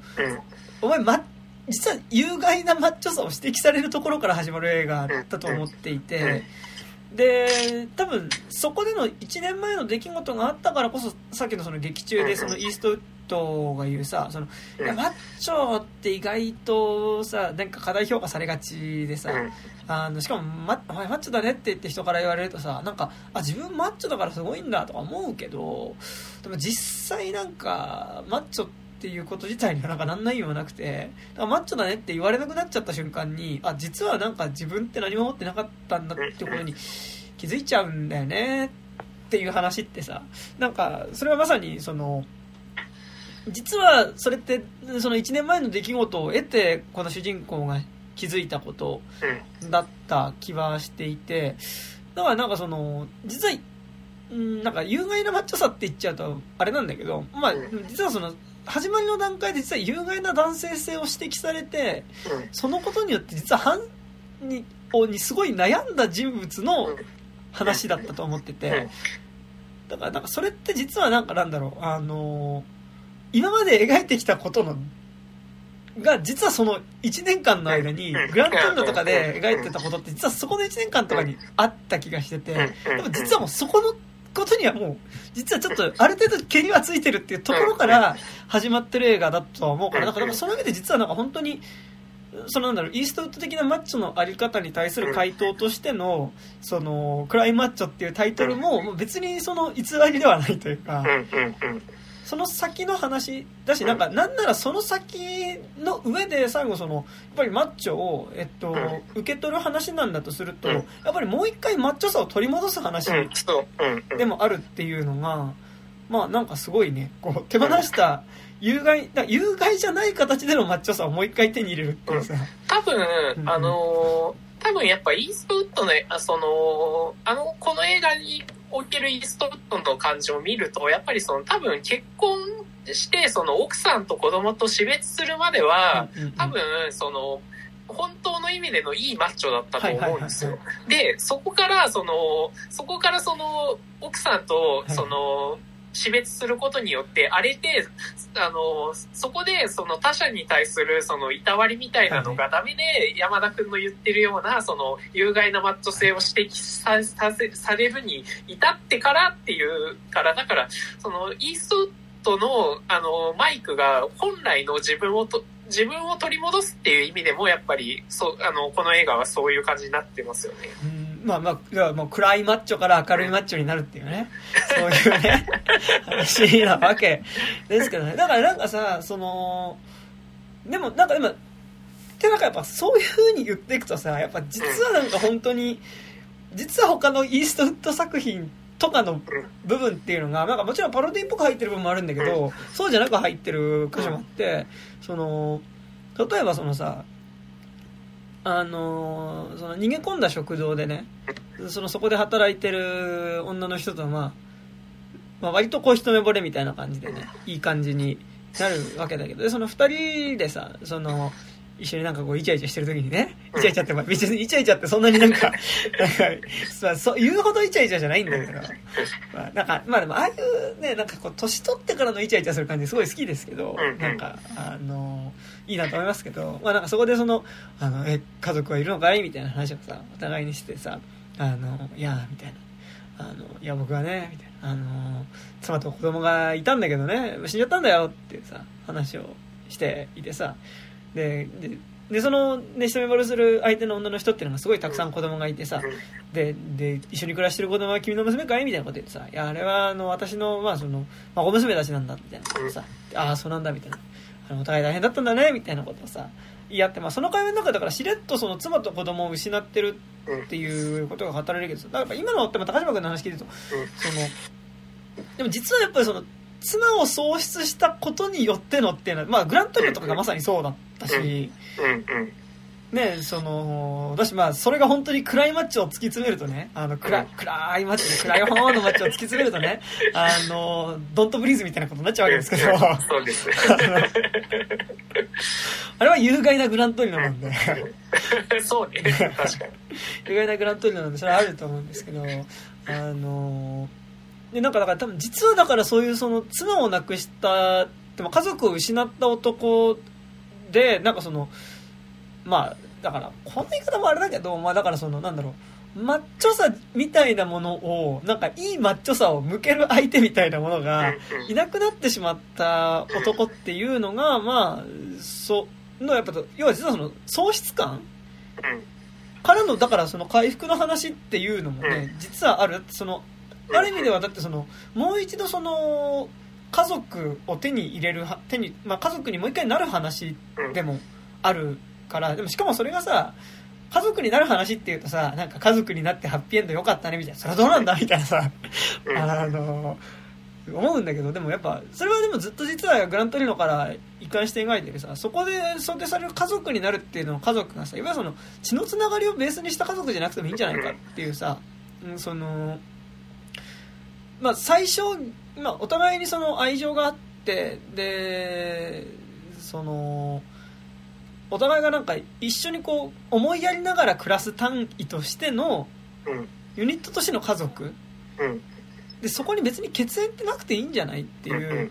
あののってのはまあまさにグラントリノがそういう話だったわけで多分今回の最後で彼が新たに手に入れる家族っていうのもまあそういうことなんですよね多分。その血のつながりはないけど娘たちがいて妻がいる。っていう形での最後家族を手に入れるっていう終わり方っていうのはなんかだからでもやっぱそれはさなんかやっぱこう今で今でマッチョであるならっていうののあり方としそうであるっていうさ。そうなんかやっぱそれはねこうでも実はそのやっぱ喪失からの回復の話でもあるっていうのは確かにそうでその一回失った家族をもう一回手に入れる話っていう意味では、ね、確かにそれはそうですな、うん、でやっぱり少年の方もやっぱりその両親のその、えー、と離婚を経験してでどっちからも実は自分って、うん、いいあの都合のいい存在としてしか扱われてないんじゃないっていう気づきを得てからのじゃあ子供としてではなくて大人としてじゃあどうその両親にあの向かい合っていこうかっていう話にもなってたからだからそのイーストウッドも家族になる話ではあるんだけど少年の方もやっぱりどうどう親とどう接していくかっていうところではなんかあのなんかあの必ずしもハッピーではないんだけどあの最後のなんかハグっていうところで、なんか、すごい、ななんか、あ、ここからと、ね、あんな、あの、金のために呼ばれたのにって まあ、だけど、多分、あの、あの子はもう多分、それを知った上で、まあ、どう大人として父親に接していくかっていうところになっていくと思うから、なんかそのバランスとかもね、めちゃくちゃ良かったとは思うんだけど、でもやっぱりその、あの、さすがにあの、お母さん描写とかは結構いかがな、あ れはね、ちょっと、なんか脚本自体が古いのかなとは思いましたけど。だからもう結構なんかその、割と最近書いた脚本とか、もら、なんか上がった脚本とかじゃ結構何年かあった、結構なんか、なんなら何十年とか温めてた脚本らしいね、なんかね。うん。多分さ、あの、多分40歳ぐらいとかの設定なんだよね、多分本。まあ60、60とか、まあ、そ、そのぐらいの年代だと多分あの、あの、おお母さんのあの、誘惑シーンとかも多分 全然あれだと思うんだけど、多分そこ、あの、なんか、あの、あんまりかリライトそんなしてないのかな、なんか。って感じはしましたけどね。なんか、ね、でも、うん、うん。もともと別の俳優で主演で撮る予定だったやつがなんかいろいろ頓挫とかしたりして、なんかもともと、あれでしょ、シュワちゃんだっあけそうなんだ。うん、なんか、あの、なんかあの、ラストスタンドと、あと今やってる、あの、なんだっけ、あの、あの、リアム・ニーソンのなんか、あはいはいはいはい。やつの、あれがなんか、もともと全員が違う、あの、誰が誰だかは忘れたけど、その、もともとそれぞれにその企画があって、で、違う人になって、そう、そうなったみたいな。だから、ラストスタンドが確か、イーストウッドがやる、が、に最初企画行ってたみたいな話だったへような、なんかっていうのをちょっと小耳に挟みましたけど。ーはあはあはあ。そうなんかねだから逆にそのうん。イーストウッド本人がやるってなるとこのタイミングじゃないとやれないかなみたいな。うんうん。感じだったっていうのはねそうなんかだからでも正直でもなんか多分そこの無理っていうのはやっぱりちょっとなんか見えてはいて。なんかそのイーストウッドの文脈の中でこの脚本をやるとやっぱりそのやっぱさまあねこのクライマッチをやる前に劇場とかでさかかってた予告でねまあなんかだからこうさスピルバーグとスコセッシとうん。コッポラがコッポラだったかなの3人が、まあ、そのクライマッチョについてクライマッチョについてでありイーストウッドについてなんかこう喋るみたいなね。うんうん。あのいやもう彼は本当に映画史をそのまま体現してる男だなみたいなことをね、まあ、なんかその全員が言うみたいなね。あの動画が劇場で流れてたんですけどなんかやっぱそのどうしても、まあやっぱ、でもそれはさ、なんか、じじい同士で褒め合い、褒め合ってしょうがないとかそういう話じゃなくて、あの、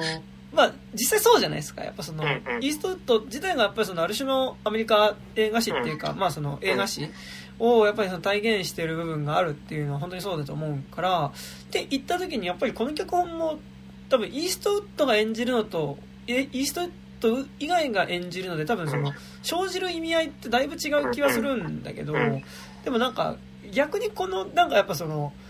引退してさらにその後なんかそのさよすげえ余生にたどり着くまでの話っていうかさ。なんか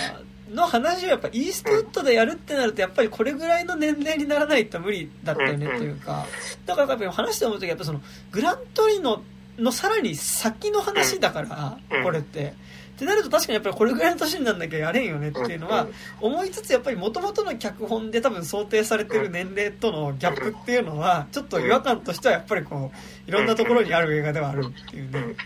そう、だからなんか、すごい、いあの、イーストウッドの良さでもあるし、あの、一概に悪いとは言えないんだけど、やっぱ、あの、結構さ、あの、あの、アメリカンスナイパーの赤ちゃんが人形だったりとかさ、そういう、その、やっぱ、イーストウッドって結構細かいところにはさ、やっぱ、そんなに、あの、がっつりつ作り込んでいくタイプじゃないじゃないですか。だけどなんか、今作やっぱその、それがさ、すごい極に達したというかさ、いやなんか別に、こう、テーマ性とその個々の、あの、細かい脚本部分が別に、あの、合ってなくても、いや、なんとかなるっしょみたいな感じで、しかもそれがめちゃくちゃ、あの、あの、手際が、で、語りの手際がめちゃくちゃいいから、なんか、それですごい納得させられちゃうかっていうのがね。なんかやっぱさ、そうなんか本当にアメリカンスナイパーの赤ちゃんが本当に一番わかりやすい例だけどさ、あの、いやまあなんかそのさ、映画的にそうだっていうのは観客わかるわけだからさ、うん。あの、細かいとこいいんだよっていうところはさ本当になんか雑っていうのはさ、だから逆にそれがすごいこう、イーストウッドの、なんかその手抜いてる、まあ手抜いてるっちゃ手抜いてるんだけど、うん。だからもうイーストウッドにとってその映画にとって重要なものは逆にここだっていうところがすごいはっきりしてるから、うん。なんかこうそれは本当にもうなんか作家性だと思うんだけど、うんだかうんらやっぱ今回そこに対するてらいっていうかさ、あの、すごいよね、なんかね、それはね。い。や、だから、本当になんか、ご都合主義でも別にいいじゃんっていう感じで、あの、いや、そこに、その、ストーリー、ドラマ的なおもし面白みっていうのは別に作れるんだから、うんうん。その、いや別にご都合主義であっても全然いいじゃんっていうのを、ちゃんと絵的に納得させられるっていうのは、やっぱなんか、イーストウッドのえあの映画の作り手としての才能はやっぱり めちゃくちゃあるん。だってさ、やっぱ普通の人がさ、その、最後にさ、鶏にやられるっていうところをさ、やったら、いや、ギャグでしかないでしょとしか思えないけど、ちゃんとそれをそれっぽく見せるっていうのはやっぱり、相当な手だれだと、うん、そう。いやなんかさそうなんだよね。なんか俺さっきその最後そのなんかその一個のボケに対する壮大な前振りみたいな言い方をしたがしたしやっぱちょっと劇場ではなんかなんだろう。なんかほほみたいな。ほほみたいな笑い方を結構したんだけどあのただでもあのそれがなんか安っぽいものって感じじゃないんだよ、うんうん、そうそうそうそう。でなんかまさになんかそれって本当にアメリカンスナイパーの赤ちゃんが本当になんかもう CG っていうかさ、うん、人形っていうかさ あのいやまあ赤者って実際の赤者じゃなくていいんだよみたいなさのに結構近い。でもなんかその、うん、とはいえやっぱアメリカンスナイパーの赤ん坊もさそのいやでも赤ん坊っていう意味合いだし、映画の中での赤ん坊っていう意味合いそこでかまじなんかこのギャグっぽく撮ろうとしなければ別にそこで安っぽかろうが、赤ん坊の赤ん映画の中においての赤ん赤ん坊性っていうのは変わんないわけだから、そこはそれで置き換えていいんだよっていうのに近いものっていうかなんか映画の機能としてこれはもうこの最低限この提示の仕方をすれば、そあの本物っぽくない本本物っぽいかどうかは別にして、映画の中での本物っぽさというかストーリー上の中での意味合いとしての本物っぽさはこれぐらいで機能するんだからそれが伝わりゃいいんだよっていうぐらいのバランス感での赤ちゃんとほぼ同じぐらいの意味合いでの鶏だった気がする。なんか今回のそのだからそのイーストウッドのから分離したマッチョさっていうことなんだよこれはっていうのでだからなんかさそれは本当すごいよね。その抽象的なレベルでだけどさ、うん、もうなんかだから車の運転してる時とかもね、うん、なんかもうずっと鶏が後ろでこここここここここここ言っててさなんかあの変っちゃ変なんだけどさ、うん、なんかでもなんか変じゃないんだよね。なんかそのそうそう。なんかやっぱその的確にやっぱ鶏との絡みのシーンはやっぱ最初にその統計上で捕まえるっていうシーンからやっぱ鶏との絡みのシーンだけはめちゃくちゃちゃんとやるから それであのそこの関係性のあの演出みたいなのはめちゃくちゃされてるからその あそこはやっぱギャグじゃないんですねみたいな感じなんだよね。私まあなんか今回のその動物と接するシーンは割となんかやっぱりそのバランス感というかやっぱ今回重要なのはやっぱそのまあ AKA 自分のマッチョさである鶏とあとやっぱその馬と接するシーンだよね、うん、でもこ今回ってちゃんと乗ってた？多分、うん、あの荒馬に乗ってるのは多分顔映してなかったから、うん、あのスタントだと思うけど多分あのあの、普通に動いてないシーンは多分、あの、バス、あの、あれだ、あの、ちょっと引き目でも撮ってたから、あの、ま、マジで乗ってると思いますよ。なんかちょっとね、俺ね、そこで、なんかなんかインタビューとか見ると、なんか結構その、いやーみたいな、あの、久しぶりに馬乗ったんだけど、なん。か馬乗るとやっぱ体が覚えてるから乗れるんだよね、みたいな。あれやっぱ今回なんか馬を乗ることに対してやっぱその、やっぱイースト西部劇、ね、その、マカロニを代表するその、役者であるその、イーストウッドがやっぱりその、やっぱ馬に乗るっていう、やっぱそれは取りなかったんだみたいなね。なんか、インタビューで言ってたんだけど、これ本当に全部乗ってんのかみたいなのは、結構なんかあの、そう、だからさ、そのさ、あの、めっちゃ馬に結構長く乗ってるシーン、なんか割とその、早めの馬でねずっと乗ってるシーンはすごい円形で撮って、まあ、割とだ誰だか顔がちょっとわからないぐらいの円形とすっごい近くに乗ってなんかこう乗ってる馬のちょっと背中の毛がちょっと見えるぐらい。であとはほぼイーストウッドみたいなカットの2つでなんかこう交互にやるから、じゃそのワンカットで乗ってるイーストウッドの顔も見えてずっと馬に乗ってるシーンっていうのはないからさ、本当にこれ全部あのまあでも椅子ったらね今回、まあ、馬に乗った瞬間乗れたっつってんだから乗れてんだろうなと思いつつ本当に全部かみたいなちょっと思って全部は乗ってないと思うさすがに。さそうだよねさすがにね、うん、暴れ馬は絶対あれは帰ってたと思うけど。でもなんかねだからそのでもやっぱ馬と触れ合うシーンっていうのがなんかやっぱすごい一番丁寧に結構丁寧っていうかすごい入ってくるし、なんかやっぱそのそれは本当にねあのイーストウッド自体の後ろにあるそのイーストウッドが出てきた過去作であるし取ってきた過去作の影ではあるけどやっぱりその今回イーストウッド自体がする派手なアクションっていうのは一切ないし、なんかやっぱカーチェイスになりそうになるとすぐ車止められちゃうし、あの、なんかゴロつきと戦いになるかと思うとやっぱりなんかこう、なんだろう、賄賂渡したりとかしてね、回避するみたいなのがあるから、やっぱその、いわゆるアクションとかさその何かと対峙するみたいなシーンでのイーストウッド的なマッチョが発揮されることはないんだけどやっぱりその馬に乗ってるっていうシーン一発でなんかすごいこうそこはさなんか映画的にあでもやっぱうんこれはマッチョだっていうかさあのそれがね別に何かを工事してるわけじゃないんだけどやっぱり馬に乗ってるイーストウッドっていうの一発でなんかやっぱりそれはすごいこうはっきり見えるっていうね、あとなんかやっぱ映画的、映画的な記号で言うなら、やっぱりさ、その乗り物って、あはいはいはい、あの、やっぱり物語を進めていく上で主人公が必ず乗れなくちゃいけないものじゃないですか。うんうん、で、やっぱそれを、あのを主人公たるイーストウッドが次のじあの次の世代のこう主人公たるその少年に馬の乗り方を教えてくるっていうことはあの、やっぱ次の世代の、その主役はお前だよなっていう、うん、その、映画的な記号にもなってる気がしてて、うん、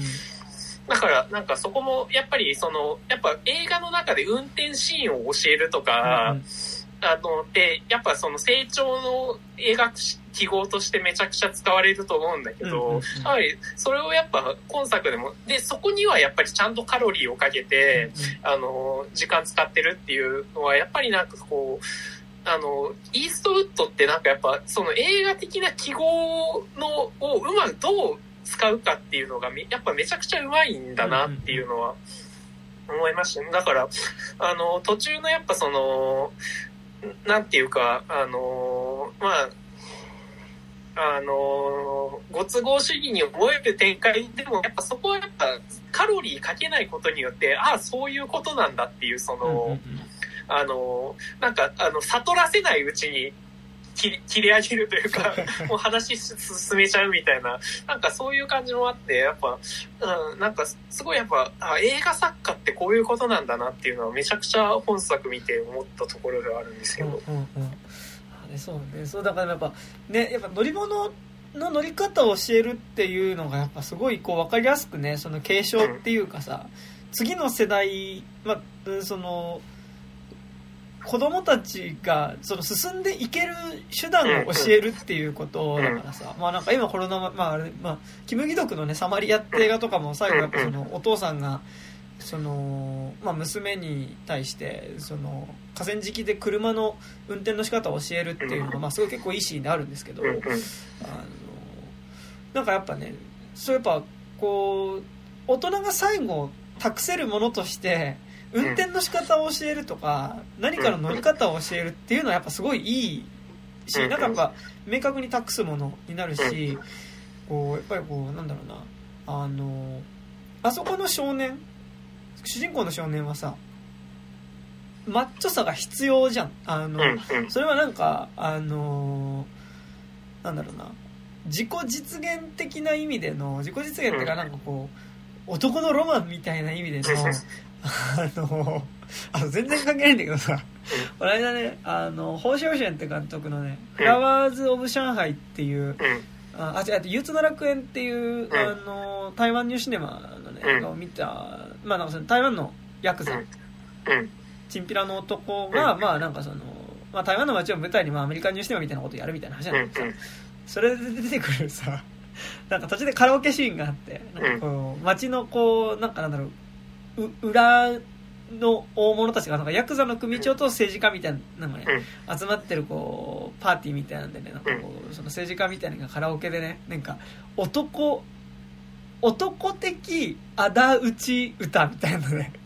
曲をね。まあ、歌うんだけど、まあ、そその歌詞がなんかねすごいこうねあの男はやらなきゃならんみたいなさ。男たちの番歌的な。これなんかネタじゃなくてなんか男的仇討ち歌とかもさすごいじゃん。なんかっていうこれギャグなのかなと思ったらなんかエンドロールでちゃんと曲名出てきてたからあ本当にそういう歌あるんだと思ったんですけどえっと何の話？あそうそうだってでなんかそういう意味でのなんかこう男のマッチョさのロマンみたいなね。そういう意味でのマッチョさじゃなくてさやっぱりその生きていく上でそのマッチョさだったりそのつこうビビらずに対峙するような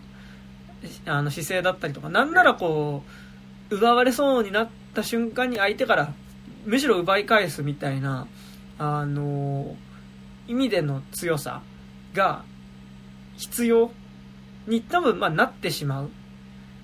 でなんかそれはさある意味なんかなんだろう。あの実際そうでもあるというかさあのまあ実際そうでもあるっていうのがすごいいや嫌だなと思ったし超むずいんだけどそのそういう意味でのなんかそのえー、なんかマッチョなロマンみたいな意味でのマッチョさじゃなくて本当になんかこう生き残るための術としてのマッチョさっていうのをなんか身につけなきゃそれはなんかだからもう男とかなんか女とかなんかその性別とかねあの関係なくやっぱりその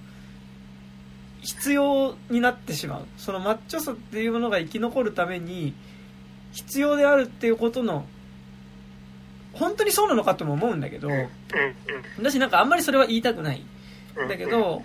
なんかそこでのリアルさなんかそこでのマッチョさを必要としてしまうリアリティみたいなものっていうのがなんかもうちょっと昔マッチョを描くことよりもさなんか今そこでのマッチョさの切実さっていうのはある気がするからなんかその意味でなんかこうイーストウッドが持っていたマッチョさっていうものがあの少年少年にマッチョさが継承される。もちろん、えっと、クライマッチョは、えー、現代劇じゃなくて、70年代末ぐらいの時代設定の話ではあるんだけど、まあ、でも2020年代に作られた映画だってことを思うと、まあ、そこの部分はあるだろうなとは思うしまさにそのなんだろうあのー、っていうふうにも読めなくはない。でもなんかそれってなんだろうなある意味、えー、まあグラントリノとかは多分911の後の一番に作られた映画だとはすごい思うんだけどなんかあれってやっぱりそのいわゆる世界の警察であるさ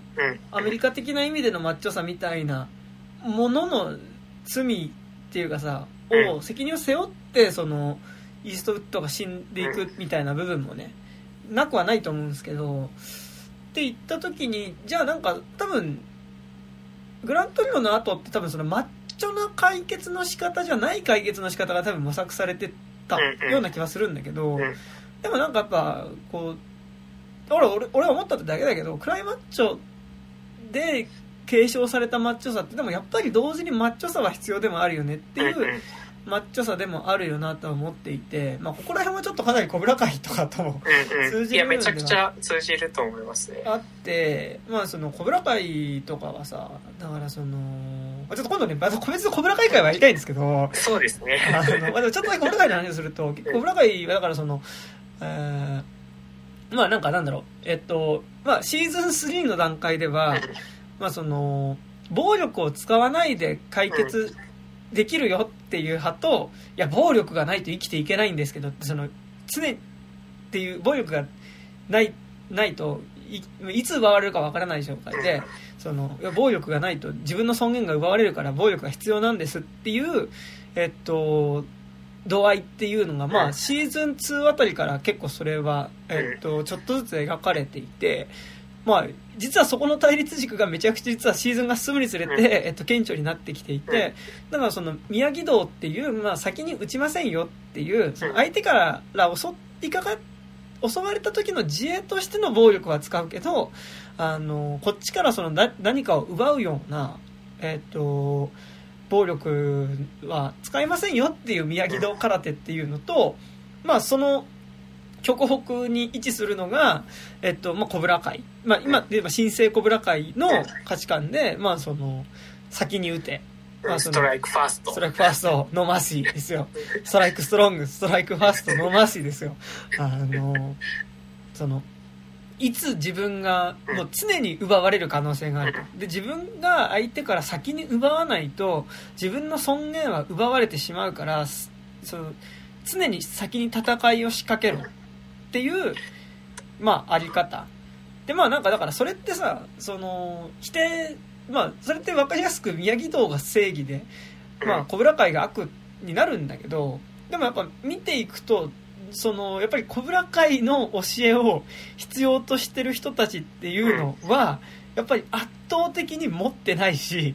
圧倒的に貧しいし、圧倒的に、まあ、いつ尊厳を奪われるかわからない状態にある。逆にミヤギ道の人たちっていうのは、まあ、ちゃんと家族がやっぱりいたり、家が裕福だったり、あの最低限のところでのセーフティーネットになってくれそうなつながりは持ててる人たちっていうのがミヤギ道で、あの、小村会のノーマーシーこそが自分に必要だっていう人たちは、なんかもう絶えず、もう本当にやっぱそこでの切実はめっちゃあるみたいなのがね、なんかある時に、なんかそれは正直小村会も回答できるのかわからんからあのそこに対してのそのマッチョさっていうかさそのストライクファースト的なね先にこっちが攻撃仕掛けるだければ生きていけないみたいなマッチョさ。まあそのマッチョさってまだその力を誇示することっていうのを否定できるのかっていうのが結構難しいところではあってなんかやっぱそれを言っちゃうと結構さなんかやっぱその新自由主義的なさあり方というかさあのいや奪多く奪った方が正義っていうさルそのルールに乗っかることになるしなんかそれはすごい違うんじゃないかなって思うんだけどでもなんかある意味でそのマッチョさんのリアリティもあるはあるよね、まあ、それがそのクライマッチョで継承されたマッチなのかどうか分かんないんだけどっていうのはでも少なくともやっぱり今回クライマッチョの最後であの少年っていうのはこれからやっぱその実は自分を愛しているというふりをしながら自分を使ってまあその、まあ、自分がもらう遺産みたいなものを、まあ、横取りしようとしてるみたいなね状況になってくるっていう時にまあその利害関係で自分は、まあ、無理やり本当になんか誘拐されてんだよね。あのゆまあ、最初その今作の冒頭でイーストウッドはその愛する息子が今母親からその虐待されてるから連れてきてくれっていうふうに言われるんだけど結局あのまあ本当に愛していたわけではなくて、そのまあ今その元妻とえー、まあなんかそういうなんかなんなんかなんで相続するお金かなんかだっけ？なんだっけ？あのなんか投資してたのがその妻名義だったから、はいはいはい、あの子供をこっちにやったら半分もらえるんじゃね？っていう。あそう。だからすごいこうさ まあもうほぼ人質みたいな形なわけじゃん。っていうのでしかも実は母親からももうあんまり愛されてはいないっていう時にさあのまあ本当に文字通り誘拐されているし、で、で、だから、本当に誘拐されて、で、人質として渡される話なんだけど、まあ、そこに対してその、あえてその人質としての役目に乗ってやろうっていう形で最後主人公が国境を越えていくっていう話ではあって、実はあの少年の話的には多分あの後にこそ戦いというか、があるって言った時にさ、やっぱりなんかそこで彼が向こう側に行けるのは、その、多分イーストウッドからマッチョさっていうか、を学んだからっていうところはある気はする。まあ、イーストウッドからだし、多分、マッチョという鶏からそれは学んではいるから、その、ね、だからその、さ、映画的に言うと多分その、マッチョっていうのをさ、あの、手放すっていうことがさ、あの、イーストウッドにとっては多分失っていたマッチョさを取り戻すっていうモチーフではあったし、逆にその少年の側からすると、まあ、借り物のマッチョさというか、本当は自分が持っていないマッチョさをある意味自分が持ってる鶏が戦ってくれることによってそれまでは回避できていたものっていうのをもう鶏がなくなったから本当に自分自身がマッチョじゃならなきゃいけなくなった。っていうことだと思うからやっぱりなんかその鶏の受け渡しによってやっぱりそのイーストウッドはマッチョさを取り戻しそしてある意味その少年の方は借り物のマッチョさを捨てることによって本当のいやそのマッチョの補助輪が外れるというかさそうねなるってことだと思うからなんかだからその意味で多分あのし、えっと男の子にとっては多分その生きるためのリアルなマッチョさっていうのは多分そこで今後必要けあそこの旅の中で継承されたものっていうのは必要になってくるとは思うんだけどでもなんかやっぱりそういうねそのリアルなマッチョさが必要とされるシチュエーションみたいなものがさシチュエーションとやっぱりそういうシチュエーションになった時にさでそのマッチョさが必要とされるつまりなんかその自分の尊厳が傷つけられたりとか命の危険があるような場所こそが本当のリアルっていうか現実だみたいな言い方ってあると思うしそれは本当にそうだと思う、まあ、そういう部分もあると思うんだけど。なんかでもこうさそれを前にした時にやっぱりそのさこうある意味の理想論みたいなことが一切語れなくなる感じというかさなんかそれに対しては結構うっと思うところはあってだってまあそれに対してやっぱりそのイーストウッドが本作で示すマッチョさっていうのはさっき高島君が言ったみたいにその奪うマッチョさではなくてそのまあなんか有害なマッチョさからいいマッチョさって言っちゃうとなんかこの作品の良かった部分をなんかちょっと形骸化してしまう気がするから言いたくないんだけどでもなんかその部分はちょっとある気はしていてなんかやっぱそのイーストウッドがまあやっぱそこの逃亡した先の街で示した周りにこう動物が集まってくるっていう意味での マッチョさみたいなものがねなんかこう彼にも少年にもおそらく継承されているだろうっていうことが多分彼がやっぱりその全てから奪うようなねこう誰からも常に奪われるかもしれないという恐怖心と常に奪先に奪わなければというようなマッチョさに取りつかれるみたいなことはないとは思うんだけど、まあ、なんか今どっちかっていうと多分その今マッチョであるっていうことの話だと思うけどなんかだからクライマッチョはだから実はそこら辺のバランスがすごいよよくできてるなと思ったんだけど、そうね、うんうん。うん、本当にやっぱ、だから、その、なんか、あの、やっぱ少年の行き着く先っていうのが、マッチョでもないけど、マッチョでもあるみたいな、うんうん、なんか、その、なんかその、やっぱり、に、に、鶏を手放すことで、やっぱりその、あの、マッチョ的なものからは、なんか、得つつも、やっぱりなんか、そこでなんか、新たな、あり方を模索していくって感じで、やっぱりイーストウッドは、やっぱそこから先はや、描かなくてはいいと思うから、うんうん、やっぱり本質的にはやっぱりイーストウッド側の話ではあると思うから、やっぱね、そこはやっぱりこそれはやっぱ今後、やっぱフィクション内とかでも、やっぱ語っていくべきことなのかなとは思いますが。うんうん。いや、なんかね、でも、ってなるとさ、うん、まあ、おそらくでもまあ、イーストウッドは、まだもうちょい映画を撮る気するんですけど、でもなんかそのイーストウッドが主演する形でのなんかテーマ設定ってまあなんか正直グラントリノで行くとこまで行っただろうっていうかもうそもそもがあるんだけどでも今回やっぱさクライマッチでいやグラントリノの先も全然まだ描けるというかさまあそれ時代の要請もあると思うんだけど描くべきテーマがあるって言ったさらにその先も描いた気するんだけどもうさすがにいや、もうなんかさ、そのさ、クライマッチョがもうさ、遺作だったじゃん。で、なんかなんだろう。まあその、遺作みたいな作品をずっと撮り続けてる巨匠っていうのがやっぱさ、いてまあ、大林信彦とかまさにその感じだったけど、なんか大林信彦は結構実はずっと一貫して同じテーマを、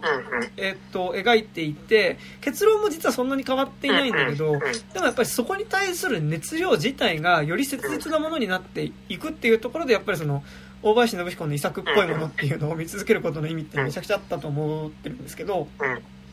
あの僕はやっぱクライマッチョはさやっぱその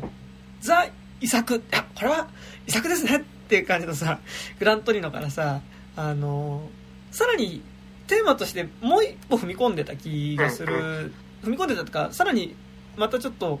その先に行った気はしていて、うんうん。だからそのやっぱポスト作っていうかさ。そうそう、ポストにさ、え、っていうか、なんなら天国で映画撮りましたみたいな、そういう。なんかこすごいことになってるんだけどさ。いやもうさすがにもうないでしょ？みたいないやあるかもしんないんだけど そう、うん。いや、だから、今後のイーストウッド作は、マジで、あの、本当に元気な限り映画撮ってもらいたいっすよね、うん本当に。いやだから逆にそのさなんかリチャード・ジェール方向では全然取れると思うのそうそうそう、うん。そうそうそうそうそう。そっちのいわゆるその現代アメリカにおける英雄とは何か、英雄の主体英雄になる人物とはどういうものなのかっていうことっていうのはさなんかだからいわゆるそのまあ、えーヒーローだったりとか、うんえっ、とまあその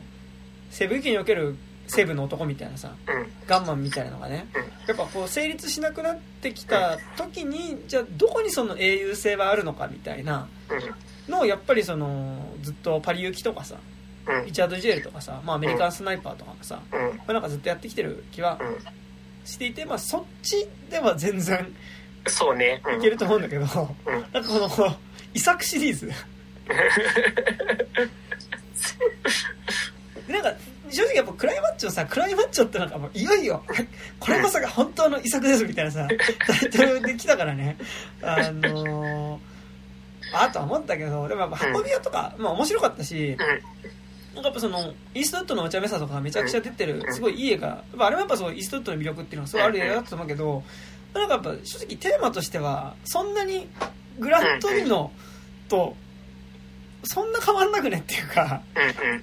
まあ、反省しましたみたいな。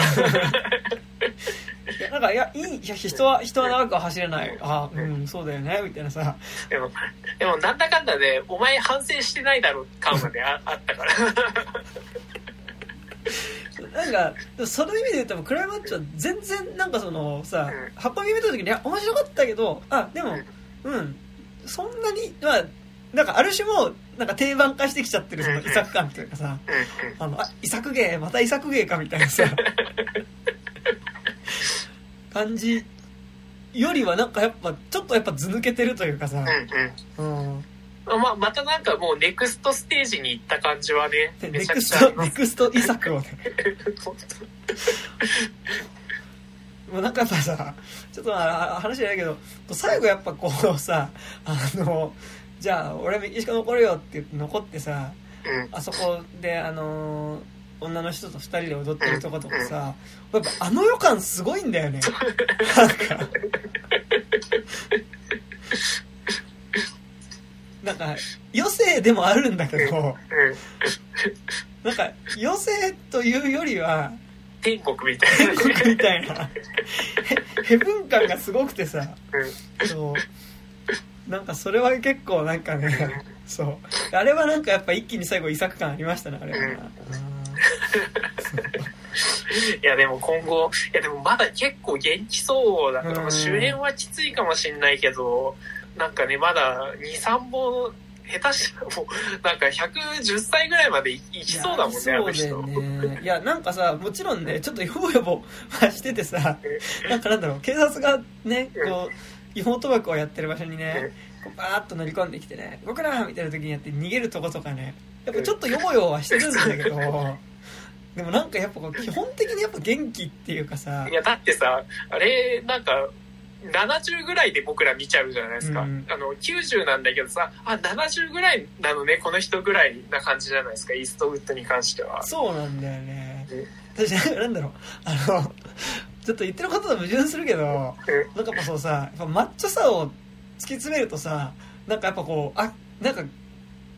ご長寿法っていうかさなんかマッチョご長寿法っていうかさ あなんかやっぱこうあままあ、でもイーストまあある意味君今作見てねなんかそのもううん。俺をいわゆるマッチョのとこイーストウッドとして見るのやめてくれよみたいな感じもある映画かなとは思ってうん、て、まあ、なんかこの映画全体の外し感っていうかさ、ちょっとその期待されるマッチョをいや俺はやんないけどねみたいな。そのまあ俺はやんないけどねって別に言わないんだけど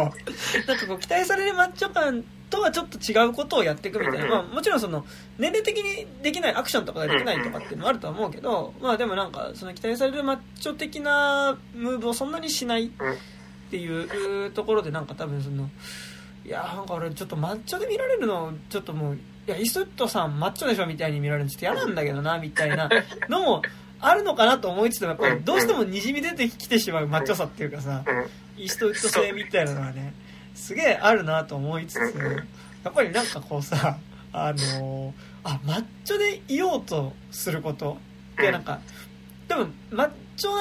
であることと多分無意識の中にある自己像みたいな多分結構イソートって一致してる気するからさなんかそこでなんかそのちゃんとちゃんとした男であろうとすることっていうのがさなんかちゃんとなんかみなりをちゃんとしようとかねそういうことっていうのがあなんか全然そっかみたいな。あすごいなんかうん、健康法っていうかさあのおじいちゃんなんだけどなんか背筋がしゃんとしてる感じがするんで、そ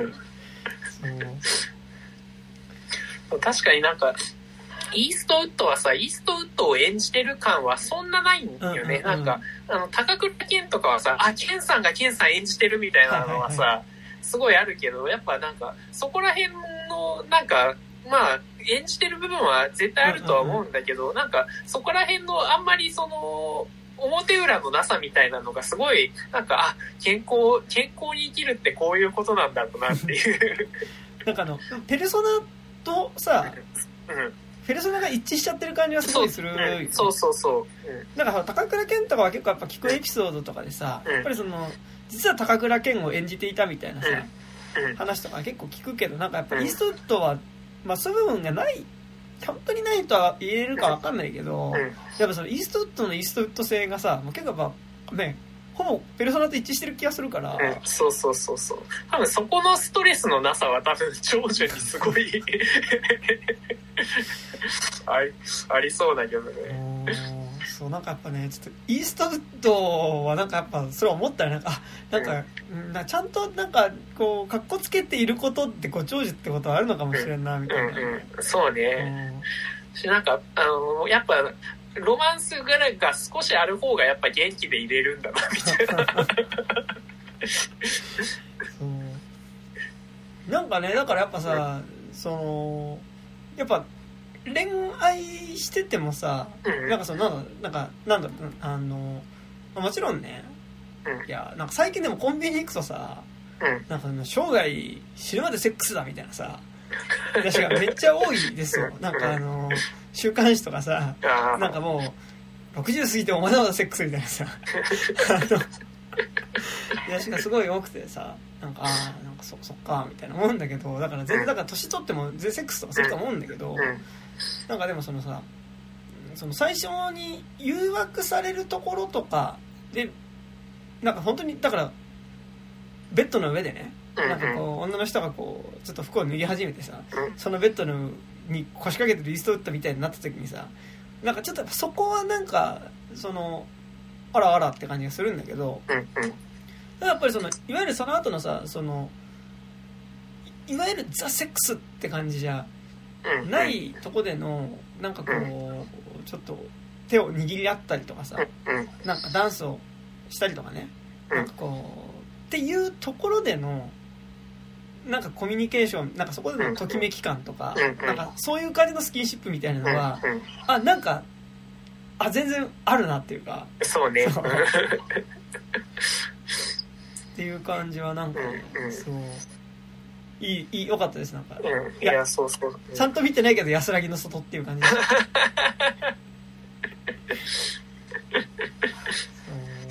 うん、だって多分山田洋次とかと。そうだよね、うん、うん、下手したら山田洋次の方が年下？年下だよね多分。ああそっか、うん、って考えるとすごいですな。うんだって91歳でしょ。いやすごいよね。ちょっとやっぱ異常だと思いますけど イーストウッドはね。そう。でもなんかさだってグラントリノとかの時でさ、もう結構おじいちゃんだなって。そう。えだってもうさグラントリノ15年前とかだよね、もうだって、やばいっすね。だって俺ちょっとなんかなんか映画とかちょこちょこ見るなみたいになり始めたぐらいの時だよ俺グラントリノ見たのとかって、そうね、確かに。って思うとね、まあすごいよね。うん本当ですよ。まあでも、なんか、すごい細かい話だと、はいはい。あの、イーストウッドは、やっぱりあの、カーボーイハットで、うんうん。あの、つばがまっすぐなやつ好きなんだなっていうのが、あこう曲がってないやつね。そうそうそう。はいはい。あのー、大体ね、なんかあの、50年代から60年代ぐらいのアメリカの西部劇ってみんな曲がってるんですよ。うんあの、だけど、あの、マカロニになると、ほぼ、えーっ、とね、あの、イーストウッドはもう全部の作品で曲がったハハットは被ってないんですよ。へえそうそうそう。だから、なんかそこ、あの、そこにすげえこだわりがあるのかなっていうのは、帽子こだわりがまあそれはなんかありそうだねでもななんかな、うん。あなんかでもさちょっと違うけどさ、うん。あの男は辛いよも後半割とそういう感じはあるんですな、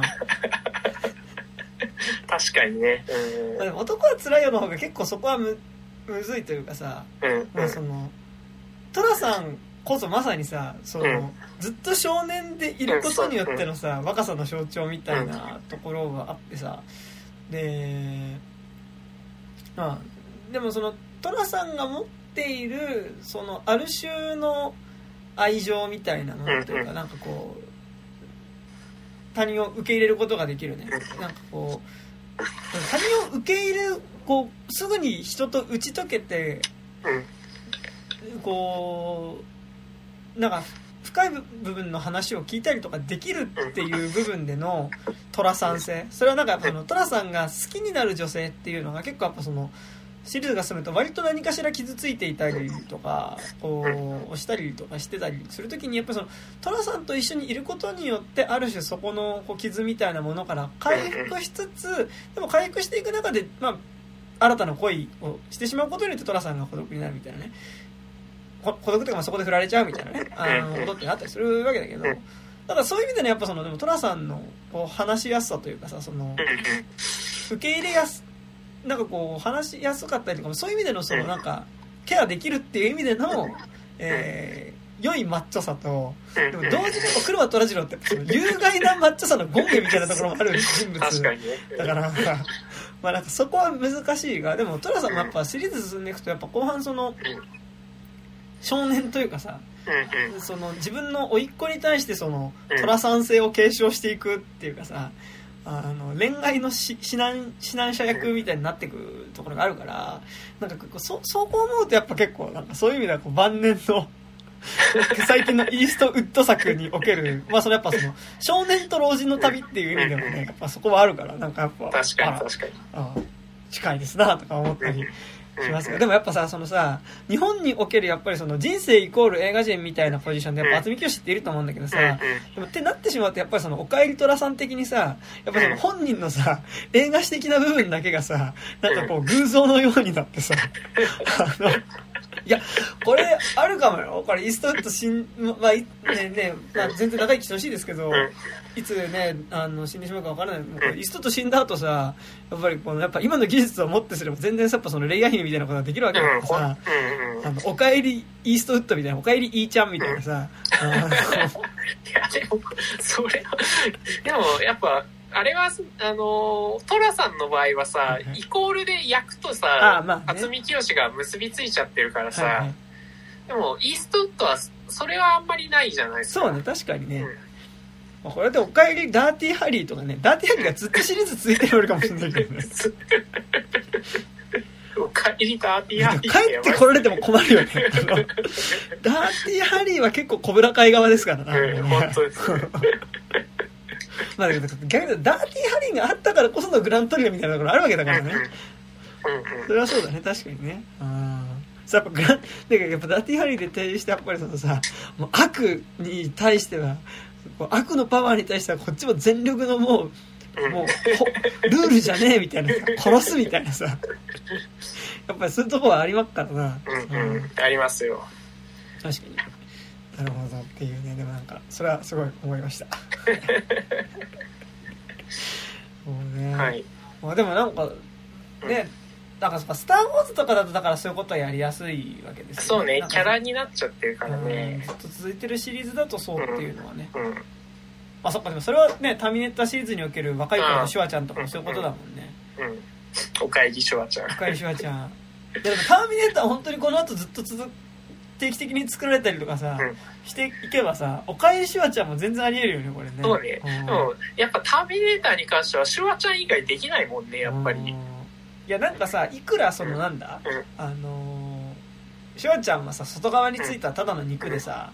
うん。中はその、まあ、スカルボディですみたいなさ、うん。こと言われてもさ、うんやっぱり違う役者が演じてるターミネーターってさ、うん。なんかちょっとなんか早くシュワちゃん来ねえかなって思うんですよ 本当にね。で完全にはいはいはい肉体の存在感半端ないですからうんね。あれあのえドラマ版のさ「サラコあナーズクロニクル」はシュワちゃん出てこないんだっけ？ーどうなんだろう？見てないからわかんないな。見てないんだけど、うん。でもなんか俺どんな形であれシュワちゃんが一切出てこないうんターミネーターはいよいよターミネーターとして受け入れられない気がするので。そうだよね。ってなるとねやっぱそれはすごい難しいよね。だしなんか、まあ、ターミネーターに関してはやっぱその量産型なわけだからさ。うん。いくらちょっとこうシュワちゃんが対出てくることに違和感があったとしてもさこれシュワちゃんじゃなくて同時に機械でもあるっていう違和感がこうあるからさ。なんかあなんかこのシュワちゃん違和感あるなと思っていやこれは違和感あって当然だ。なぜならこれはアンドロイドだからだっていうのがさ。まあ成立する感じはありますよな。あー。っていうね。なるほどね。まあでも多分それこそコングレス未来学会議じゃないけどさ。いや、本当ね。うん。そういうことはねめちゃくちゃ今後ありそうですねなんかね、うんそのやっぱり CG がこれだけ発達するとね、うんアニメーションとその実写の境目なんていうのも結構曖昧になるだろうしね。っていうことはありつつですね、うん。はい。まあ、その意味で言うとやっぱイーストウッドのねやっぱ一切若作りをしないこのこの肉体感っていうのはすごいねやっぱ良かったわけですけどね。うんうんってとこですかねなんかありますか？とあ、大丈夫です。はーい。というわけでね。まあ、なんか、クライマッチョ、なんだろう、イーストウッド初めて見ますっていう人は、クライマッチョから見ない方がいいと思うけど、うん。まあ、だから、ダーティーハリー、な、なんすか？何見てったらいいですか？な、なんだろうね。イーストウッド初めて。初めてってか、なんかなん、だろう。ちょっと何本か見ていった方がいいじゃん、これ確実に多分。というか、そもそもさ、その、イーストウッドってさ、その、ハリウッドメジャー的なところに関してはアンチで出てきてるからさ、はいはいはい、そうだね。マカロニだし、その、その後撮ったさ、その、アウトローとか、許されざるものとかもさ、やっぱもう、許されざるものとかも、かっこ悪いじゃん、かっこ悪い西部劇っていうのをやっちゃってるから、なんか、イーストウッド楽しむにはさ、ちゃんとそ、その、まあ、そのまま単体で見てもめちゃくちゃ面白いんだけど、うん。なんか、そそのイーストウッドがちゃんとアンチで出てくる前のやつとかを見てるとより面白く見れるっていうのはあるよね。だからね普通に面白いのは多分逆にイーストウッドのイーストウッド性がそんなにないというかさ、やっぱりその、普通にいいヒューマンドラマの方だからその、アメリカンスナイパーとかさ、うん。あとああと、ミリオンダラーベイビあーとか。ミリオンダラベイビーとかそうだね、うんミリオンダラベイビーとか、ミリオンダラベイビーは出てるけどまあうん。準主役。っていう感じだからねあのなんかそっちの方がね初めてのイーストウッド見やすいと思うけど多分でも、うんクライマッチを見るためにはやっぱりそのどっちかというとイーストウッド主演作っていうかさ、うん。だから出てる映画って結構普通にアクション映画初期の方とかはね、うん。初期っていうかそのキャリアバリバリだった時はそうだけど、でも同時には高島が言ったみたいに、うん、そのちょっとメジャーなあり方とは逆なんだよね、そのダーティーハリーですらさやっぱりちょっとそのアメリカンニューシネマ的な文脈もちょっとあるじゃないですか、うん。うん。ありますね。だしなんかやっぱ最後どうしてもそのうーん突っ込んで死んでいくっていうかさ。サンダーボルトとかもそうだけど。なんかやっぱそういう死に方をするうん映画が多いので、うん。なんかだからそのいわゆるこうみんなハッピーエンドっていうよりはなんかやっぱりこうさ最後やっぱ死んでいく人みたいなさ、ところは多いのでなんかって思うとやっぱりなんかねそうまあ、そそういうなダーティーハリーとグラントリノぐらいか 見ていくとあそう、そうね。いいかなみたいなうんまあ、ダーティーハリーは普通に見て面白いですからねう。んうんうんっていうのは思いますね。うんなんかね、あの、やっぱ、スコーピオンがね、あのバスに乗ってるところが僕すごい好きですけどね、あのね、一緒に歌えっつってあの歌わせるところがもう、ね、最高ですけどね。個人的にイーストウッドで多分一番好きなのはね、あの、監督第2作目の、はいあの、こ荒野のストレンジャーが本当にやばい映画なんで、声のストレンジャー、西部劇だし、ちょっとやっぱホラーっぽいっすよね、かなり、ね。そうですね、もう、あの、ホホラーっすね。うん っていうね、感じですかね。はい。はい。というわけで、まあ、ぜひぜひ。あとなんかだろう、個人的にはね、ちょっと結構、なんだろうう、んつまんないわけじゃないんだけど、中盤ちょっと眠くなったりとかしたので。そ いうや、でもなんか、うあの、こんぐらいの軽さのある映画がいいのかなと、なんか、すごい見て思いました。なんか、スパイダーマンとか見た後だったからさ、はいはいあ、え、映画ってこれぐらいでいいんだよ、みたいな。軽い、本当軽い。うん軽いので本当に。うん軽すぎて眠くなるみたいな。いやいいんだけど、軽すぎて眠いわ、みたいなね、ところあるので。ぜひぜひ、あの、はい見てくださいという感じですかね。はい。はい。えー、というわけで、えー以上です。えーで、この番組では現在、えーお便り募集しております。まあ、この番組の感想とか、あと、まあちょっとね、なんか、あの、事前に今度これやりますみたいなことを言えたら、うんあの、ちょっと募集メールも出したいんですけど、はいえっと、まあ、映画の感想とか、えっと、んまあ、この番組の感想とか送っていただけると嬉しいです。アドレスとしましては 29.tiz.gmail.com、えー29は数字です。えー 29.tiz.gmail.com までメールを送っていただくか、底辺文化系トークラジオとか29歳までの地図とかで検索すると、えーこのラジオのツイッターアカウント出てきますので、そちらにある DM 本から送っていただいても結構です。えーあと、えーこの番組有料版、ピクシブファンボックスの方で月額300円から、えーやっている有料版の方ございます。まあ、えっと、収録後の雑談みたいなのとかね、あと、最近また久しぶりに副音声、あの、実際になんか俺らがみんなでちょっと集まって映画を見ながら喋ってる映像。で、あの、一緒に再生ボタンいっせーのせで、えっと、同じ映画を再生しながら見ると、まあ、その、副音声的に音声聞きながら楽しめるというコンテンツとかも上げていますので、もしよかったらはい。新解釈三国志で、会社三国志ね。まあ、なんか今度、金、金曜ロードショーでやるみたいですけどね。金曜ロードショーだとね、間 CM 入っちゃうから多分一緒にしてもね。うん。まあでも、多分カカットも入るしね、多分。全カットだよ。そんなことないんですけど。まあね結構な、新解釈三国志は結構、うん、すごかった、すごかったっていうか、ねあの、多分僕らの固まった表情が、あの、有料版の方は、あの、映像も副音声版の時は入ってますので、僕らの顔とかも見えるんですけど、まあ、新解釈三国志はね、あんまりちょっと言葉が少ないんですけど、とにかく表情を楽しんでいただける。はい。みんな固まった顔をしながら見ている。本当ですよ。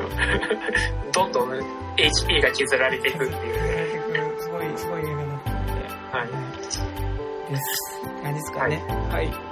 じゃあ、また、はい。はいありがとうございました。はい、続きますから皆さんお元気で。さようなら。さよなら。